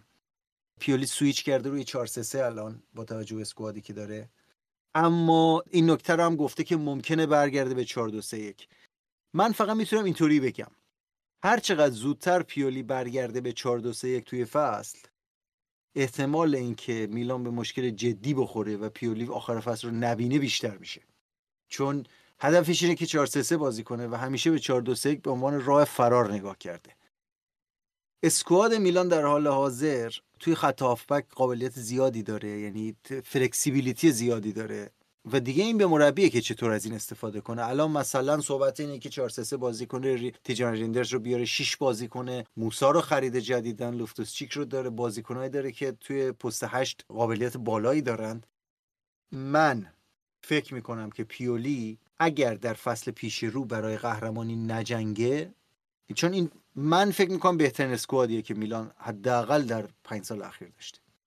پنج سال اخیر که اگه وقتی میگیم یعنی ده سال اخیر یعنی بعد از چون قبلش که اصلا چرت و پرت زباله بوده. و اینجاست که باید در واقع ببینیم استفانو پیولی چند مرد حلاجه ممنون سامان. گذر کنیم از میلان هم. الان ساعت یک و چهل دقیقه تقریبا به وقت ایران بامداد طبیعتا. ما هیچ کدوم اون بیکار نیستیم. سر ظهر بتونیم بشینیم ضبط کنیم. از میلان گذر کنیم. محمد رضا شما هم اگر نکته ای داری خواهش می‌کنم بیخیالش شو. سامان به اندازه کافی کامل و جامع توضیح داد در مورد میلان. بریم سراغ آقا فرهاد و اینتر. حالا شاید براتون سوال باشه چرا من اصلا خودم در مورد اینتر صحبت نمی‌کنم؟ باید بگم که مثل گذشته من تابستان فوتبال خیلی برام اهمیتی نداره. بارها قبلا عرض کردم تابستان فقط پلی استیشن. خب رسیدیم به مزخرفترین بخش پادکست. تابستون اینتر. تابستون که نمیشه گفت. سیرک تابستون اینتر. نقل و انتقالات برای اینتر خیلی خوب شروع شد. یعنی با گرفتن تورام که قاپیدنش از مشت میلانیا تابستون خیلی خوب شروع شد. هدف باشگاه کاملا مشخص بود که قرار ما لوکاکو رو بگیریم. نمی‌دونم دو سه تا بازیکن صحبتش بود که اینا اضافه بشن به تیم. تورام این وسط اضافه شد. و ما فکر می‌کردیم که این فصل خط حمله خیلی پویاتری داریم. منتها لوکاکو کاملا برنامه های باشگاه رو به هم ریخت. یعنی با مذاکرات پنهانیش با یوونتوس که بعدا لو رفت و اون چند روزی که جواب تلفن نمی‌داد خیلی مسخره است یعنی مثلا فکر کن بازیکن سی ساله بازیکن حرفه‌ای فوتبال مثلا رفته تعطیلات بعد رفته با یه باشگاه دیگه هم مذاکره کرده بعد مثلا جواب تلفن مدیرای باشگاهی که دارن میجنگن تا بتونن بخرنش جواب تلفنشون نمیده. خب جواب بگو نمی‌خوام بیام. یعنی چی؟ معده کودک مگه مثلا جواب نمیده. حالا ولی خب این به هم ریخ برنامه باشگاه. من اولا که یه انتقاد خیلی شدیدی دارم به نحوه فروش بازیکن اینتر که من فکر می‌کنم همین الان اگه همین ساعت یک و چل و پنج دقیقه شب الان پاشیم بریم تو خیابون یقه یه نفر رو بگیریم بگیم آقا به نظرت مثلا فروش بعدی اینتر کیه؟ یه حدسی می‌زنه که احتمالا 90 درصد به حقیقت نزدیکه. تنها کسی که نمی‌دونه ما می‌خوایم چیکار کنیم تو نقل و انتقالات خواجه حافظ شیرازیه. ما از تقریبا دو سه ماه مونده بود که به پایان فصل تقریبا می‌دونستیم که اونانا قربانی میشه. و من نمی‌فهمم پولی که از رسیدن به فینال گیر باشگاه اومد چه اتفاقی براش افتاد. یعنی فصل پیش که ما نرسیده بودیم مثلا فقط گروهمون صعود کرده بودیم یه فروش بزرگ داشتیم و گفتن که مجبوریم برای اینکه تیم رو تقویت کنیم این کارو بکنیم. این فصل رسیدیم فینال لیگ قهرمانان و باز با این تفاصیل باز اومدن گفتن که آقا ما نیاز داریم یه فروش بزرگ داشته باشیم. من نمی‌فهمم اینو واقعیتش. و بجز اینکه مالک باشگاه دزده و آدم قرم ساخیه نمی‌تونم چیز دیگه ای به نظرم نمی‌رسه. ولی خب بازم میگم مثلا نحوه فروش اونانا بچه یه مشکل خیلی بزرگ داشتیم که ما اونانا رو گذاشتیم تو سینی دور چرخوندیمش. دور چرخوندیم که آقا اینو کی برمیداره اینو کی می‌خواد اینو کی می‌خواد. منچستر اومد. منچستری که واسه بازیکنی که یه فصل نسبتا خوب تو آتالانتا داشته اومد 75 میلیون یورو دیگه اگه اشتباه نکنم پوند که نبود. 75 میلیون یورو پرداخت کرد به اضافه 10 میلیون هم پاداش. رقمی حالا احتمالا با پاداشش به 80 میلیون مثلا برسه. پاداشای سهل الوصولش 80 میلیون بابت همچین بازیکنی هزینه کرد ولی برای حالا نوید یه بار صحبت چی کرده که آقا من هم معتقدم که این بازیکن جز سه دروازه‌بان برتر اروپاست. اگه نگم بهترین دروازه‌بان اروپاست قطعا جز ستا هست.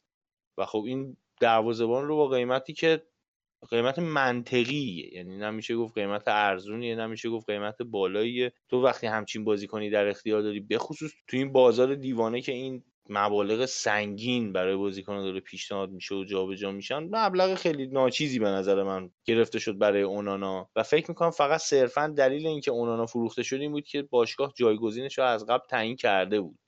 می‌دونستن که زومر رو میارن از بند فسخش اطلاع داشتن با خود بازیکنم توافق داشتن. ولی خب مثلا سر قضیه آناتولی تروبین باشگاه به هیچ عنوان حاضر نشد خواسته های شاختار رو برآورده بکنه و در نهایت تروبین رفت به انفیکا و باشگاه خیلی ساده لوحانه فکر می‌کردن که این بازیکن یه فصل تو شاختار میمونه و ما میریم فصل بعد به صورت رایگان میاریمش. این هم نکته عجیبی بود. ولی در کل پنجره قابل قبوله. پنجره قابل قبولیه. یکی از دلایلی که من خوشحالم این پنجره اینه که ما بالاخره بروزوویچ رو فروختیم. من فکر نمی‌کنم دیگه پولی ازش در میومد. توی افتم بود. به نظر می‌رسید دیگه درخشش سابق رو نداره و هافک خوبی گرفتیم. فکر می‌کنم فراتسی یکی از مهمترین استعدادهای سری آست منتها یه مقداری این باز نگرانم می‌کنه که احتمالا خرید فراتسی مساویس با فصل بعد فروختن بارلا که فروش بزرگ فصل بعد احتمالا بارلا خواهد بود. این که میگم باشگاه پلنش روه من پیشگو نیستم. این یه چیزیه که داره نشون میده. یعنی بازیکنی عین بارلا رو بری بخری و این اتفاق بیفته. یه نکته دیگه که به وجود اومد سر بروزوویچ باشگاه من نمی‌دونم چه اتفاقی افتاد که 23 میلیون با انس توافق کرده بودن بازیکن رفت و وقتی که رفت با اون طرف امضا بکنه پای میز مذاکره انس زد زیر میز که آقا ما 18 میلیون بیشتر بابتش نمیدیم. اینم نکته عجیبی بود. خیلی اخباری ازش درز نکرد متوجه نشدیم چیه. ولی خب اینم نکته تاریکی بود تو فروش بازیکن. باشگاه به شدت نیاز داره که مدافع بخره. حداقل یه مدافع چون اشکرینیان رفته دیامروزی رفته و ما جایگزینی برای اینا نگرفتیم. یه بیسک رو گرفتیم که بازیکن جوونیه و توی جام جهانی زیر 21 سال برای آلمان بازی کرده. به قول تهران توی تیمی که خیلی بد بود این بازیکن خوبشون بوده. حالا من نمی‌دونم چگونه بازی خواهد گرفت ازش این زگی نمی‌دونم آیا بازیکن موفقی بشه یا نشه. بازیکن زیاد جدا شده از اینتر حقیقتا.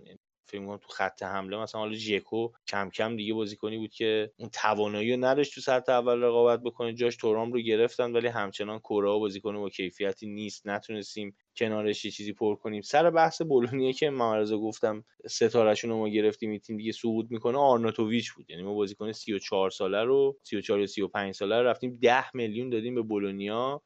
و اونو آوردیم که حالا هنوزم رسمی نشده ولی همین روزا احتمالا رسمی میشه. هشت به اضافه دو محمد رضا محمد رضا کسایی که نمی‌بینن 6 میلیون اشاره می‌کنه. حالا تو اخبار اومده بود که هشت به اضافه دو ولی به هر شکل فکر نمی کنم حالا خیلی اتفاق خاصی هم تو خط حمله افتاده باشه. یه نکته دیگه هم که وجود اومد فکر می‌کنم به عنوان حسن ختام بگم اینه که باشگاه با یه بازیکن جوون خیلی خوبم به توافق رسید. هم با اودینزه توافق کردیم هم با ایجنت خود بازیکن و به تب بازیکن و سامارزیچ رو باشگاه تونست به خدمت بگیره. روزی که اومده بود با باشگاه امضا بکنه قرار داده با باباش اومده بود و باباشون ایجنت رو اخراج کرده بود اومده بود از اول مذاکره کنه.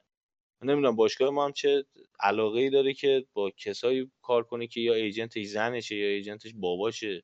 ایجنت حرفه‌ای نیست. و اومده بود این کارو بکنه. فعلا اون انتقال هم رفته رو هوا. حالا فکر کنم سامان همه خوشحالتره بابت این اتفاق. نمی‌دونم حالا چه اتفاقی میفته فکر می‌کنم سامارزیش تقریبا از دایره نقل و انتقالات اینتر خارج شده. آخرین نکته من بگم که فقط می‌تونم خدا رو شکر بکنم حداقل اتفاق خوب این پنجره این بود که تارمی به تیم اضافه نشد. فراد جان خیلی خوب اشاره کردی به یعنی خیلی خوب بریف کردی ما رو ولی به یک نفر فکر کنم اشاره نکردی. اونم کوادرادو بود که یاد داره واقعا بعد از چندین فصل که حالا از یوونتوس جدا شده من اشاره کنم که چقدر این بازیکن این کلمه سالید اصلا تعریفشه واقعا. یعنی یک بازی من از کوادرادو ندیدم. یک بازی. واقعا جدی دارم میگم و. این بازیکن اصلا در پست های مختلف یعنی میذاشتنش وینگ راست دفاع راست. حالا اون کیروش که توی تیم ملی کلمبیا حتی میذاشتش پست هشت یعنی میذاشتش هافبک وسط متمایل به راست. و هر جایی بنده خدا رو میذاشتن بهترین عملکرد رو ارائه می‌داد از خودش و من تا الان بازی بعد از کوادرادو ندیدم. حتی همین فصل قبلم که خودی سنی ازش گذشته. و چیزی که می‌خوام بگم اینه که هوادارهای تیم ها معمولا نقاط ضعف تیم های خودشون رو بیشتر از نقاط قوتشون می‌بینن و شاید برای اینکه نقاط قوتشون تاکید بشه باید به هوادارهای تیم های رقیب رجوع کرد. من فکر می‌کنم که اینتر پروژه اینتر کلا توی سالهای اخیر پروژه بسیار موفقی بوده. ببینید شما دارید میگید راجع به وضعیت خرید باشگاه و وضعیت فعالیت در transfer market خب. ما همه می‌دونیم که سونینگ و مالکیت اینتر با های شدید مالی دست و پنجه نرم می‌کرد سالهای اخیر. یعنی چی؟ یعنی میاد دزدن آقا دزدن حالا ببین من نمی‌خوام بگم دزدن یا خلاصه اینکه در بحران مالی به سر می‌برن. در بحران جدی و برای بالانس کردن هاشون بسیار struggle می‌کنن. بسیار کار سختیه براشون که هر سال مجبورن یعنی الان چندمین سال پیاپی که مجبورن فروش داشته باشن برای اینکه بتونن خرید کنن. و در عین حال این تیم میاد در همین دورانی که داره به این سختی برای بالانس کردن حسابهاش تلاش می‌کنه در حالتی که حتی میاد مربی تیم قهرمانش رو که تیمش رو استبلیش کرده تیمش رو ساخته حول اون حول سیستم اون مربی و قهرمان ایتالیا شده از دست میده چرا چون پول نداره بهش بده این تیم میاد و دو فصل فقط می‌رسه به فینال چمپیونز لیگ. شما نمی‌تونی اینها رو ببینی یعنی این عملکرد رو ببینی و در این حال مدام فقط قور بزنی نق بزنی آقا چرا نخریدید؟ چرا نمی‌دونم اینو ندادید؟ چرا اونو فلان کردید بیسا کردید؟ من فکر کنم پروژه اینتر کسی اصلا از بیرون اگه نگاه کنی من می‌فهمم ما نوید فرهاد. الان به همه تو هم... من خدمت شنوندگان عزیز بگم نوید داره من یه جوری نگاه می‌کنه که انگار برنامه داره الان مثلا منو کباب کنه. فرهادم هی داره این دستش اینطوری می‌کنه که آقا من بیام صحبت کنم. من قبل از اینکه میکروفونم ببندم بدم به فرهاد ببین من درک می‌کنم. هوادار تیم نمی‌تونه خب هوادار تیم سخته براش که اینا رو ببینه به این صورت. ولی من از بیرون وقتی پروژه اینتر نگاه کنم به عملکرد این تیم من اگه هوادار اینتر بودم در پایان چمپیونز لیگ فصل گذشته چیزی جز افتخار واقعا کلمه نمی‌تونه اینو توصیف کنه که شما به یه تیمی که با این بودجه با این هزینه اندک با از دست دادن مربی با از دست دادن بازیکن رسیده به فینال چمپیونز لیگ جلوی تیمی مثل سیتی اینطوری بازی می‌کنه شما فقط می‌تونی به این عملکرد افتخار کنی. خب؟ اینو من می‌خواستم بگم چون فکر کنم یه مقداری جفا شده در حق مدیریت اینتر و به این صورت. در مورد کوادرادو هم که حالا تو صحبت های فرهاد نگفته مونده بودم خواستم اشاره کنم که این بازیکن هنوز تمام نشده و ما فصل بعد در واقع خواهیم دید که این بازیکن نقاط ضعف بسیاری از مناطق زمین اینتر رو پر خواهد کرد. در مورد سامارزیچ اما همونطور که گفتید یه خرید فوق العاده می‌تونست باشه برای اینتر که باز همون چیزی که فرهاد گفت واقعا تیم ها باید دوری کنن از بازیکنانی که agent شون فک و فامیلشونن و اینا اصلا ساخته شدن برای اینکه توی پاچه تیم ها بکنن. این نکاتی بود که من اضافه بر صحبت های خوب فرهاد بخواستم بگم. آقا من رسما اینجا دیگه بیادبی هم کردم پارسال توی کاتبک و گفتم که داره یک چیزی باب میشه به نام حق اسپرم یعنی هر پدری وقتی می‌خواد بچهش منتقل بشه بابت اسپرمی که خرج شده تا این بچه متولد بشه پول می‌خواد از باشگاه. بابای نیمار می‌خواد. حالا مثلا مادر امباپه اون مثلا میشه حق تخمک احتمالا. بابا ننه همه پول می‌خوان. من نمی‌دونم باید مثلا با سیستم ترنسفر توی فوتبال اروپا رفته به سمتی که احتمالا مثلا چه می‌دونم تو فوتبال زنان و مردان احتمالا باید به پارتنر طرف هم حقوق بدن مثلا تا سالهای آینده. من نمی‌دونم این وضع چیه. آفرا در خدمتیم. آره، حالا این چیزی که گفتی نوید نکته خیلی جالبی. حالا مادر لوکاکو هم خیلی به بچهش کرد که به عقاید ما پایبند باشه. اینجور چیزا سر تیم انتخاب کردن بچهش خیلی داستان داشت. داستان سامارزیچ حالا خالی از لطف هم نیست. یه تیکه کوتاه اینو تعریف کنم بعد برم سر اصل مطلب. داستان اینجوریه که ایجنت بازیکن میاد با باشگاه توافق می‌کنه و باشگاه هم با اودینزه توافق می‌کنه همه چیز اوکیه. بازیکن میاد برای امضای قرارداد و لحظه ای که بازیکن وارد باشگاه میشه با ایجنتش نمیاد با باباش میاد و باباش میشینه پای میز مذاکره میگه آقا دوباره باید بشینیم اعداد ارقام رو چک بکنیم بابت دستمزد و اینا که با مخالفت شدید مدیرای اینتر مواجه میشه و بهش میگن که آقا ما همون چیزی که توافق کردیم و حاضریم بپردازیم. یه قرون بالا پایین نمی‌کنیم این مبلغ رو. و در نهایت بابای سامارزیچ میاد میگه که آقا حداقل بیا کمیس رو ببر بالا. این کمیسیونه یه چیزیش هم به ما برسه. که جالبه که ایجنتی که اخراجش کردن یعنی خیلی جالبه. بعد از اینکه توافق کرده و باشگاه این کار انتقال رو انجام داده اومدن ایجنت رو اخراج کردن که این کمیسیون 700 هزار یورویی رو بابای بگیره. و حتی ایجنت هم حاضر شده برای انجام این انتقال دستمزدش رو نصف بکنه با بابای سامارزیچ و بابای قبول نکرده.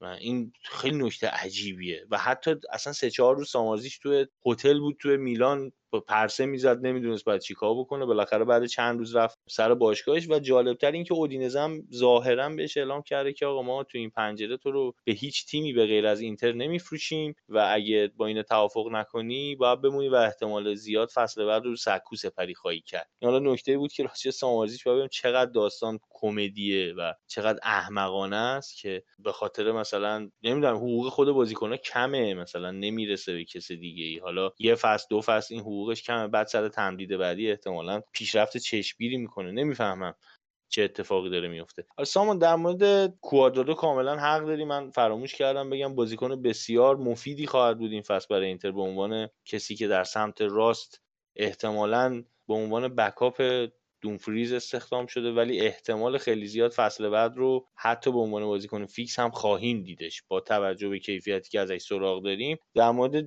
دیگر خریدها هم بخوام بگم امیل اودرو هم از سمپدوریا خریداری شده به صورت قرضی اومده و قرار دروازه‌بان دوم باشه backup یان زومر باشه و در نهایت آگوستو هم اومده که جای گوزنس رو پر کنه گوزنسی که به اونیون برلین رفت و تقریبا با همون رقمی که فروختنش با همون رقم هم رفتن آگوستو رو از مونسا آوردن. بازیکن بدی هم نیست بازیکن نسبتا خوبیه. فصل پیشم آمار خوبی داشت با توجه به تیمی که توش بازی می‌کرد. هم خوب گل زده بود هم خوب پاس گل داده بود. یعنی آمارش از هر دو وینگ بک چپ اینتر حتی از دیمارکو هم آمارش بهتری کیفیت بهتری لزوما نداره. ولی آمار بهتری داره توی تاثیر روی گل. ولی در مورد این قضیه که گفتی تیم باید بهش افتخار کردین ببین در مورد عملکرد فصل پیش تیم من خودم شخصا کسی بودم که اینجا حتی با باخت پنج هیچ جلوی سیتی هم خوشحال بودم. مشکلی برام نداشت چون بالاخره رسیدن به فینال اروپا هم دستاوری کمی نبود با یه همچین تیمی با یه همچین بزاعتی.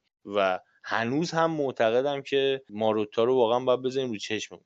اون تا مسئله این که میگی تیم تقویت شده ببین تیم آینده ای لزوما نداره با این بازیکن یعنی ما نگاه بکنیم به تیم سه چهار سال پیش به تیمی که کنته داشت ما اشرف حکیمی رو دادیم جاش دونفریز رو آورد. الان لوکاکو رو مثلا دادیم جاش تورام رو آوردیم. نمی‌دونم دادیم که یعنی از دست دادیم.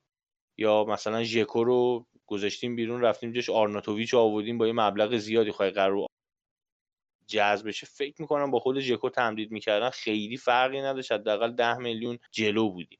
یا مثلا توی خط هافبک خرید فراتسی خیلی خرید خوبیه. منتها من عمیقا نگرانم که فصل بعد فروش بارلا اتفاق بیفته با یه قیمت خوبی مثلا لیورپول بیاد سراغش به خصوص با این کمبود هافبکی که توی لیگ انگلستان داریم می‌بینیم. در نهایت می‌تونم بگم تیم تقویت که نشده حالا یه مقداری به نظرم ضعیف شده و در, در مورد تیمی هم که گفتی رفته فینال تیم فصل قبلش سرمربی از دست داده بود. این زگی سال دومش رسید به فینال. آره می‌دونم. سال دومش رسید به فینال. منظورم همین بود که تیمی که سرمربی قهرمانش رو از دست میده دو فصل بعد ادامه میده در واقع پیشرفتش رو. حالا درسته که توی سریا دوباره قهرمان نمیشه اما در میدان دیگری به اوج می‌رسه.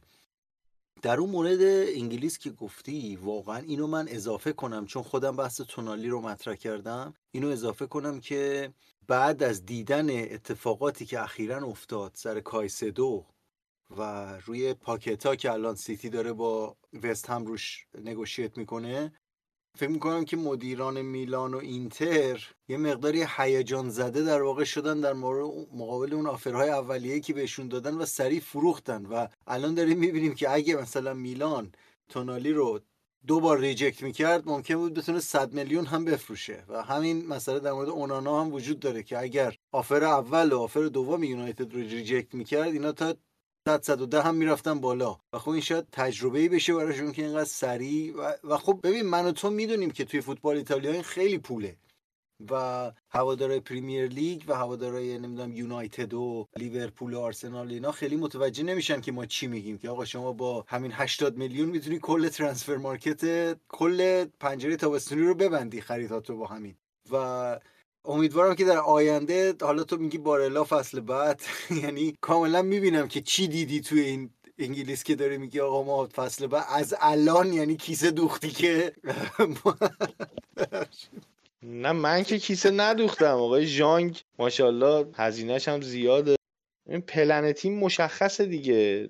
به هیچ عنوان نمی‌تونیم بگیم که مثلا نه امکان نداره بارلا رو حتما نگه. حتی با قضیه کاپیتانی لوتارو که یکی از های خیلی مهم کاپیتانی بارلا بود. ببین لوتارو کاپیتان شد. یعنی این قشنگ این وایبو داره میده که آقا فراتسی اومده جایگزین بارلا بشه و بازوبندم بهش ندادن چون فصل بعد جایگاهی توی رخکن احتمالا نخواهد داشت. احتمالا مثلا چه می‌دونم حالا با توجه به اینکه ایتالیا من فکر نمی کنم به 100 میلیون برسه پیشنهادی که میدن. به همون پیشنهاد اولم درجا پذیرفته میشه. من حتی فکر کنم مقصدش هم لیورپوله. یعنی در این حد می‌خوام بگم که تابلو چه اتفاقاتی داره میفته باشگاه این چراغ خاموش نبودنش اینکه دستش واسه همه روه که ما گیر 200 هزار تومن پولیم پول نقاش باشگاه رو. اصلا می‌خوام بدونم آقا چه کسی رفت اخبار این رو منتشر کرد چه کسی این اخبار رو به بیرون درز داد که باشگاه پول نقاش اون آرمه اسکودتو 19 رو نداشته بده.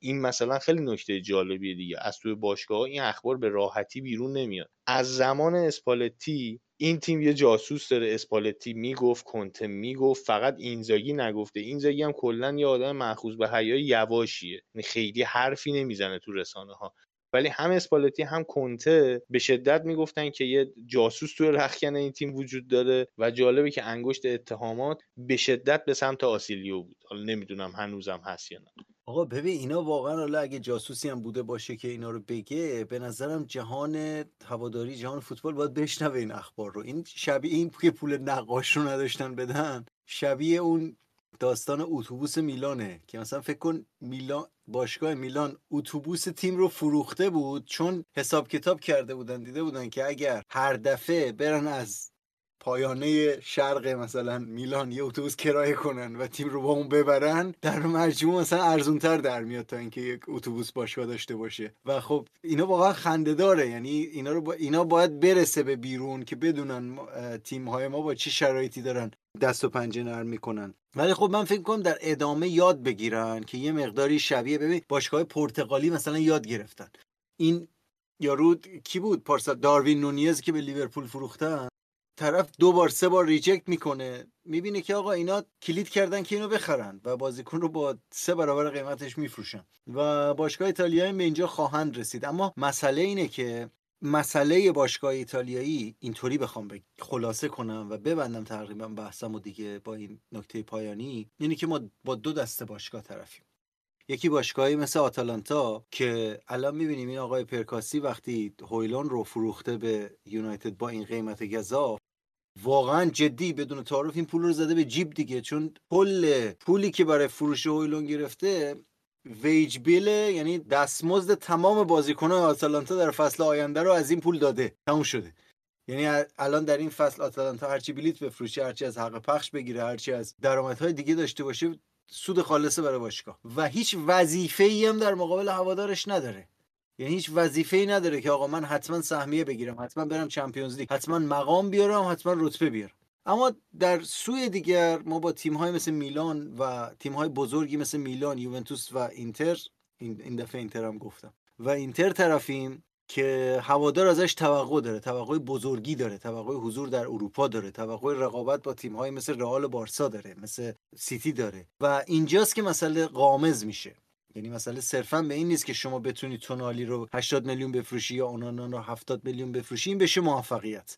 بلکه موفقیت موفقیت فوتبالیه. و نه فقط موفقیت فوتبالی در ایتالیا که موفقیت فوتبالی در اروپا که همیشه مثل فصل قبل میلان و اینتر اینقدر خوششانس نخواهند بود که مسیرشون به رسیدن به نیمه نهایی یا فینال چمپیونز لیگ به این صورت باشه که هوادارا قانع باشن من می‌خوام ببینم که در فصول آینده مالکان آمریکایی میلان و مالکان چینی اینتر چطور در واقع بالانس می‌کنند این نیاز رو در کنار این تعهدی که در واقع به هوادارانشون دارن.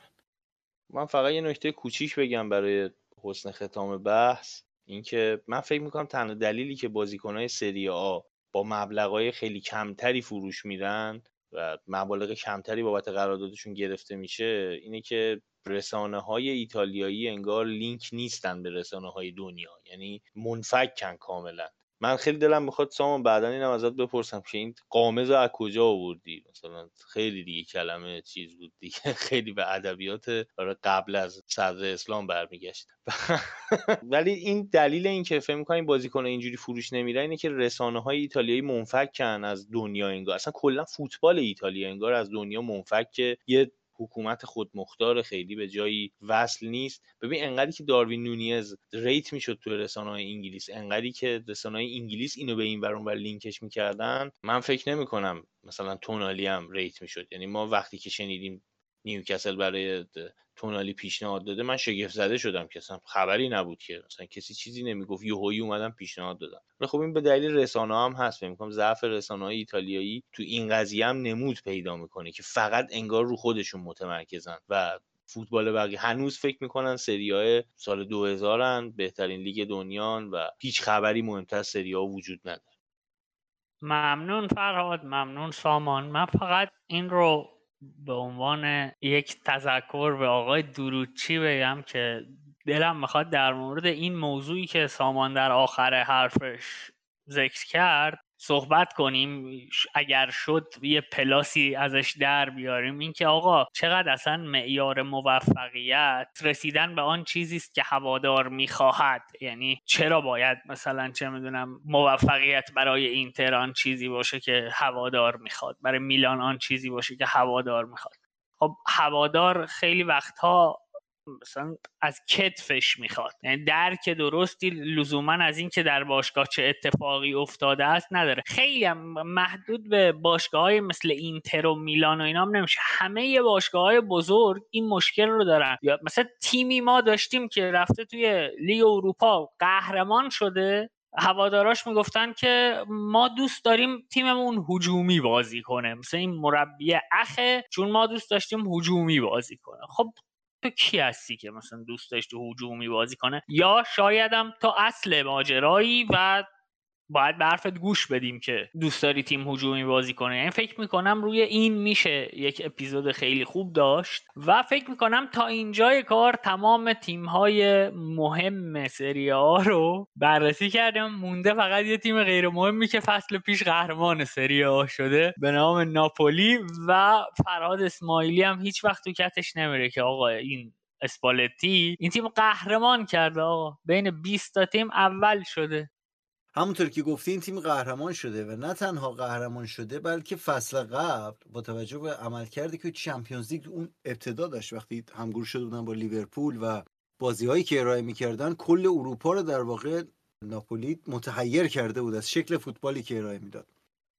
اما حقیقت اینه که من یه اعترافی بخوام بکنم. ماها حتی به عنوان هواداران ایرانی فوتبال ایتالیا توی اون subculture شمالی جنوبی غرق شدیم دیگه. یعنی ما طرفدارای تیم های شمالی به هیچ وجه نمی‌تونیم قبول کنیم که ناپولی هم سری توی سر هاست و تیمی توی تیم هاست. و چون هوادار نداره به اون صورت جدا میمونه از از میانه که همین الان مثال بزنیم دیگه. نصف توجهی که ما به transfer market یوونتوس و اینتر و میلان داریم به transfer market ناپولی نداریم. اما من این وعده رو میدم به شنوندگان کاتبک که ما جبران کنیم این رو در ادامه توی اپیزودهای طول فصل که میریم و ناپولی رودی گارسیا رو در واقع خیلی از نزدیک بررسی کنیم. یک مسئله مهمی که ما در مورد ناپولی مثل بقیه نمی‌تونیم الان صحبت کنیم اینه که ناپولی تحول چندانی یعنی تحول مثبتی نسبت به اینکه آقا ما بدونیم پلن این باشگاه برای آینده چیه. خب قهرمان سری شدیم الان هدف گذاریمون چیه؟ الان می‌خوایم بریم به کجا برسیم؟ الان این بازیکن رو گرفتیم فلان فعالیت رو کردیم فلان کار رو کردیم. تحولی از این باشگاه ندیدیم. صرفا یه سری درجا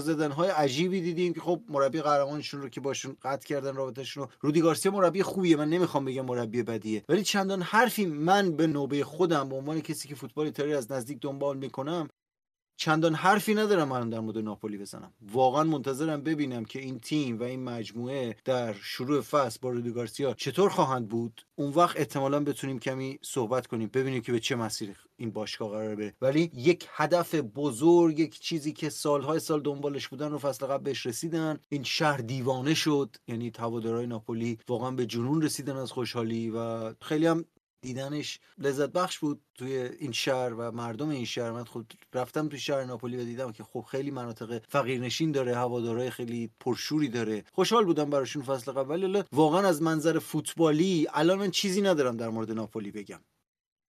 همونطوری که سامان اشاره کرد خب ناپولی واقعا حرکت خاصی هم توی نقل و انتقالات نکرده دیگه. این اپیزود فکر می‌کنم بیشتر برنامه این بود که در مورد پیشفصل تیم ها صحبت بشه و خب اینا تو پیشفصل عملکرد خیلی عجیب غریبی آخه نداشتن. بزرگترین سودی که کردن و بزرگترین کاری که کردن حفظ اوسیمن بود که این بازیکن رو تونستن قراردادش تمدید بکنن. ولی جوری که تمدید کردن به نظر می‌رسه دارن آماده میشن برای فروشش تو فصل آینده احتمالا که حالا یه دستمزد 10 میلیون یورویی براش در نظر گرفتن و البته بند فسخ 140 یا 50 میلیونی که نشون میده که خب با این عدد حاضرن فصل دیگه احتمالا بفروشنش و احتمالا خیلی تیم ها هم برای صف خواهند کشید. با توجه باز به این ضعفی که تو اصلا فوتبال اروپا خیلی عجیبه که یه سری بازیکن انگار نایاب شدن با یه سری ویژگی ها و وقتی یه همچین بازیکنی پیدا میشه براش سر دست میشکنن دیگه. خب البته اتفاق خیلی عجیبی هم نیست. با توجه به market ی که فوتبال این روزا داره یه فروش خیلی خوب داشتن. کیم مین جه رو فروختن به بایرن و جاش ناتان رو از برزیل آوردن. و در نهایت اگر زیلینسکی رو بفروشن از بین کوپ ماینرز و یه بازیکن به اسم گابی ویگا اگه اشتباه نکنم که از لالیگا قراره بیاد بین این دوتا یکی و شاید هم هر دو رو بگیرن. که البته اون گابی ویگا هم خیلی حالا به گفته خودم که نمیگم ولی به گفته تهران عزیز خیلی بازیکن جالبی نیست تهران پروفایلش رو بررسی کرده بود. قبلا با هم حرف می‌زدیم. خیلی بازیکن جالبی نبوده. حالا اینکه بیاد تو ناپولی چه اتفاقی براش بیفته معلوم نیست. باشگاه بعد از فصل صحبت کردیم که مربیش استعفا داد در حقیقت اسپالتی. همین امروز هم صحبتش بود که تیم ملی ایتالیا قراره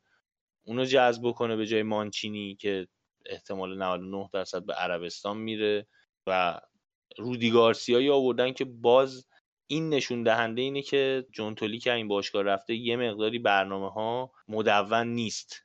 فوتبالی که رودی گارسیا بازی می‌کنه با اسپالتی فکر می‌کنم خیلی متفاوته و تعویز این مربی با اون مربی خورده جای شک و شبهه می‌ذاره. هرچند همچنان بهترین اسکواد لیگ رو در اختیار داره.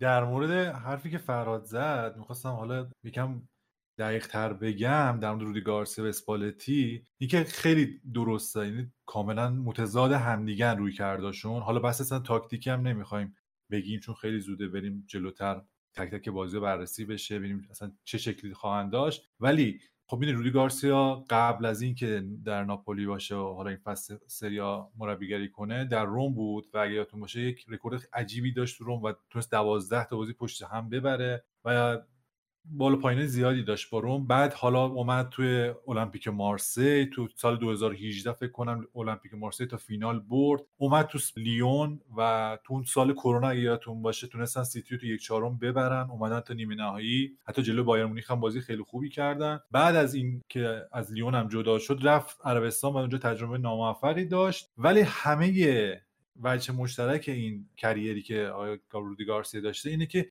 تو هیچ کدوم از این تیم ها نتونسته یک ترکیب یا یک سیستم پایداری به وجود بیاره. برخلاف اسپالتی که میومد یه 4 3 میچید و با این 4 3 می‌تونست خیلی از تیم های متوسط و ضعیف لیگ رو ببره با آوراژ گل بالا. حتی می‌تونست تو بازی رو در رو با بزرگانم به خاطر همون پایداری مناسبی که سیستمش داشت با اون داینامیک تعریف شده که داشت اذیت کنه تیم‌های دیگر رو. ولی رودی گارسیا دقیقا نقطه مخالفشه. یعنی رودی گارسیا مربیه که میاد تو مقابل تیم‌های ضعیف‌تر از خودش و همسط خودش به مشکل می‌خوره چون تعریف درستی نداره از مالک تو از خلق موقعیت. ولی در مقابل تیم‌های بزرگ میاد یقهگیری می‌کنه میاد بازیشون خراب می‌کنه از نقاط ضعفشون استفاده می‌کنه. از این نظر مربی فوق‌العاده تاکتیکیه. ولی شما برای اینکه لیگو ببرید یا سهمیه رو ببرید نیاز به پایداری دارید نیاز به تداوم دارید. اینکه بتونید تمام تیم‌های 14 تیم پایان جدول رو ببرید. حتی امکان بهشون نبازید تو بازی خارج از خونه. بتونید امتیاز زیادی ازشون بگیرید. مجبور رفت و برگشت 4 امتیاز 6 امتیاز ازشون بگیرید. این مشکل رو داره ناپولی که با این ترکیبی که به نظر ضعیفتر شده یعنی کیمینجایی که بهترین مدافعشون بود رو دست دادن. زلنسکی هم که احتمالا میره عربستان و هنوز مطمئن نیستیم که جایگزینش چه کسی خواهد بود. اینم خیلی مهمه. چون هر دو تا بازیکن زیلنسکی و کیمینجای مهمترین بازیکن ناپولی بودن توی پیش بردن توپ. تو اون فاز پیش بردن تو یوتیوب از همه مهمتر بودن. حالا من مطمئن نیستم بدون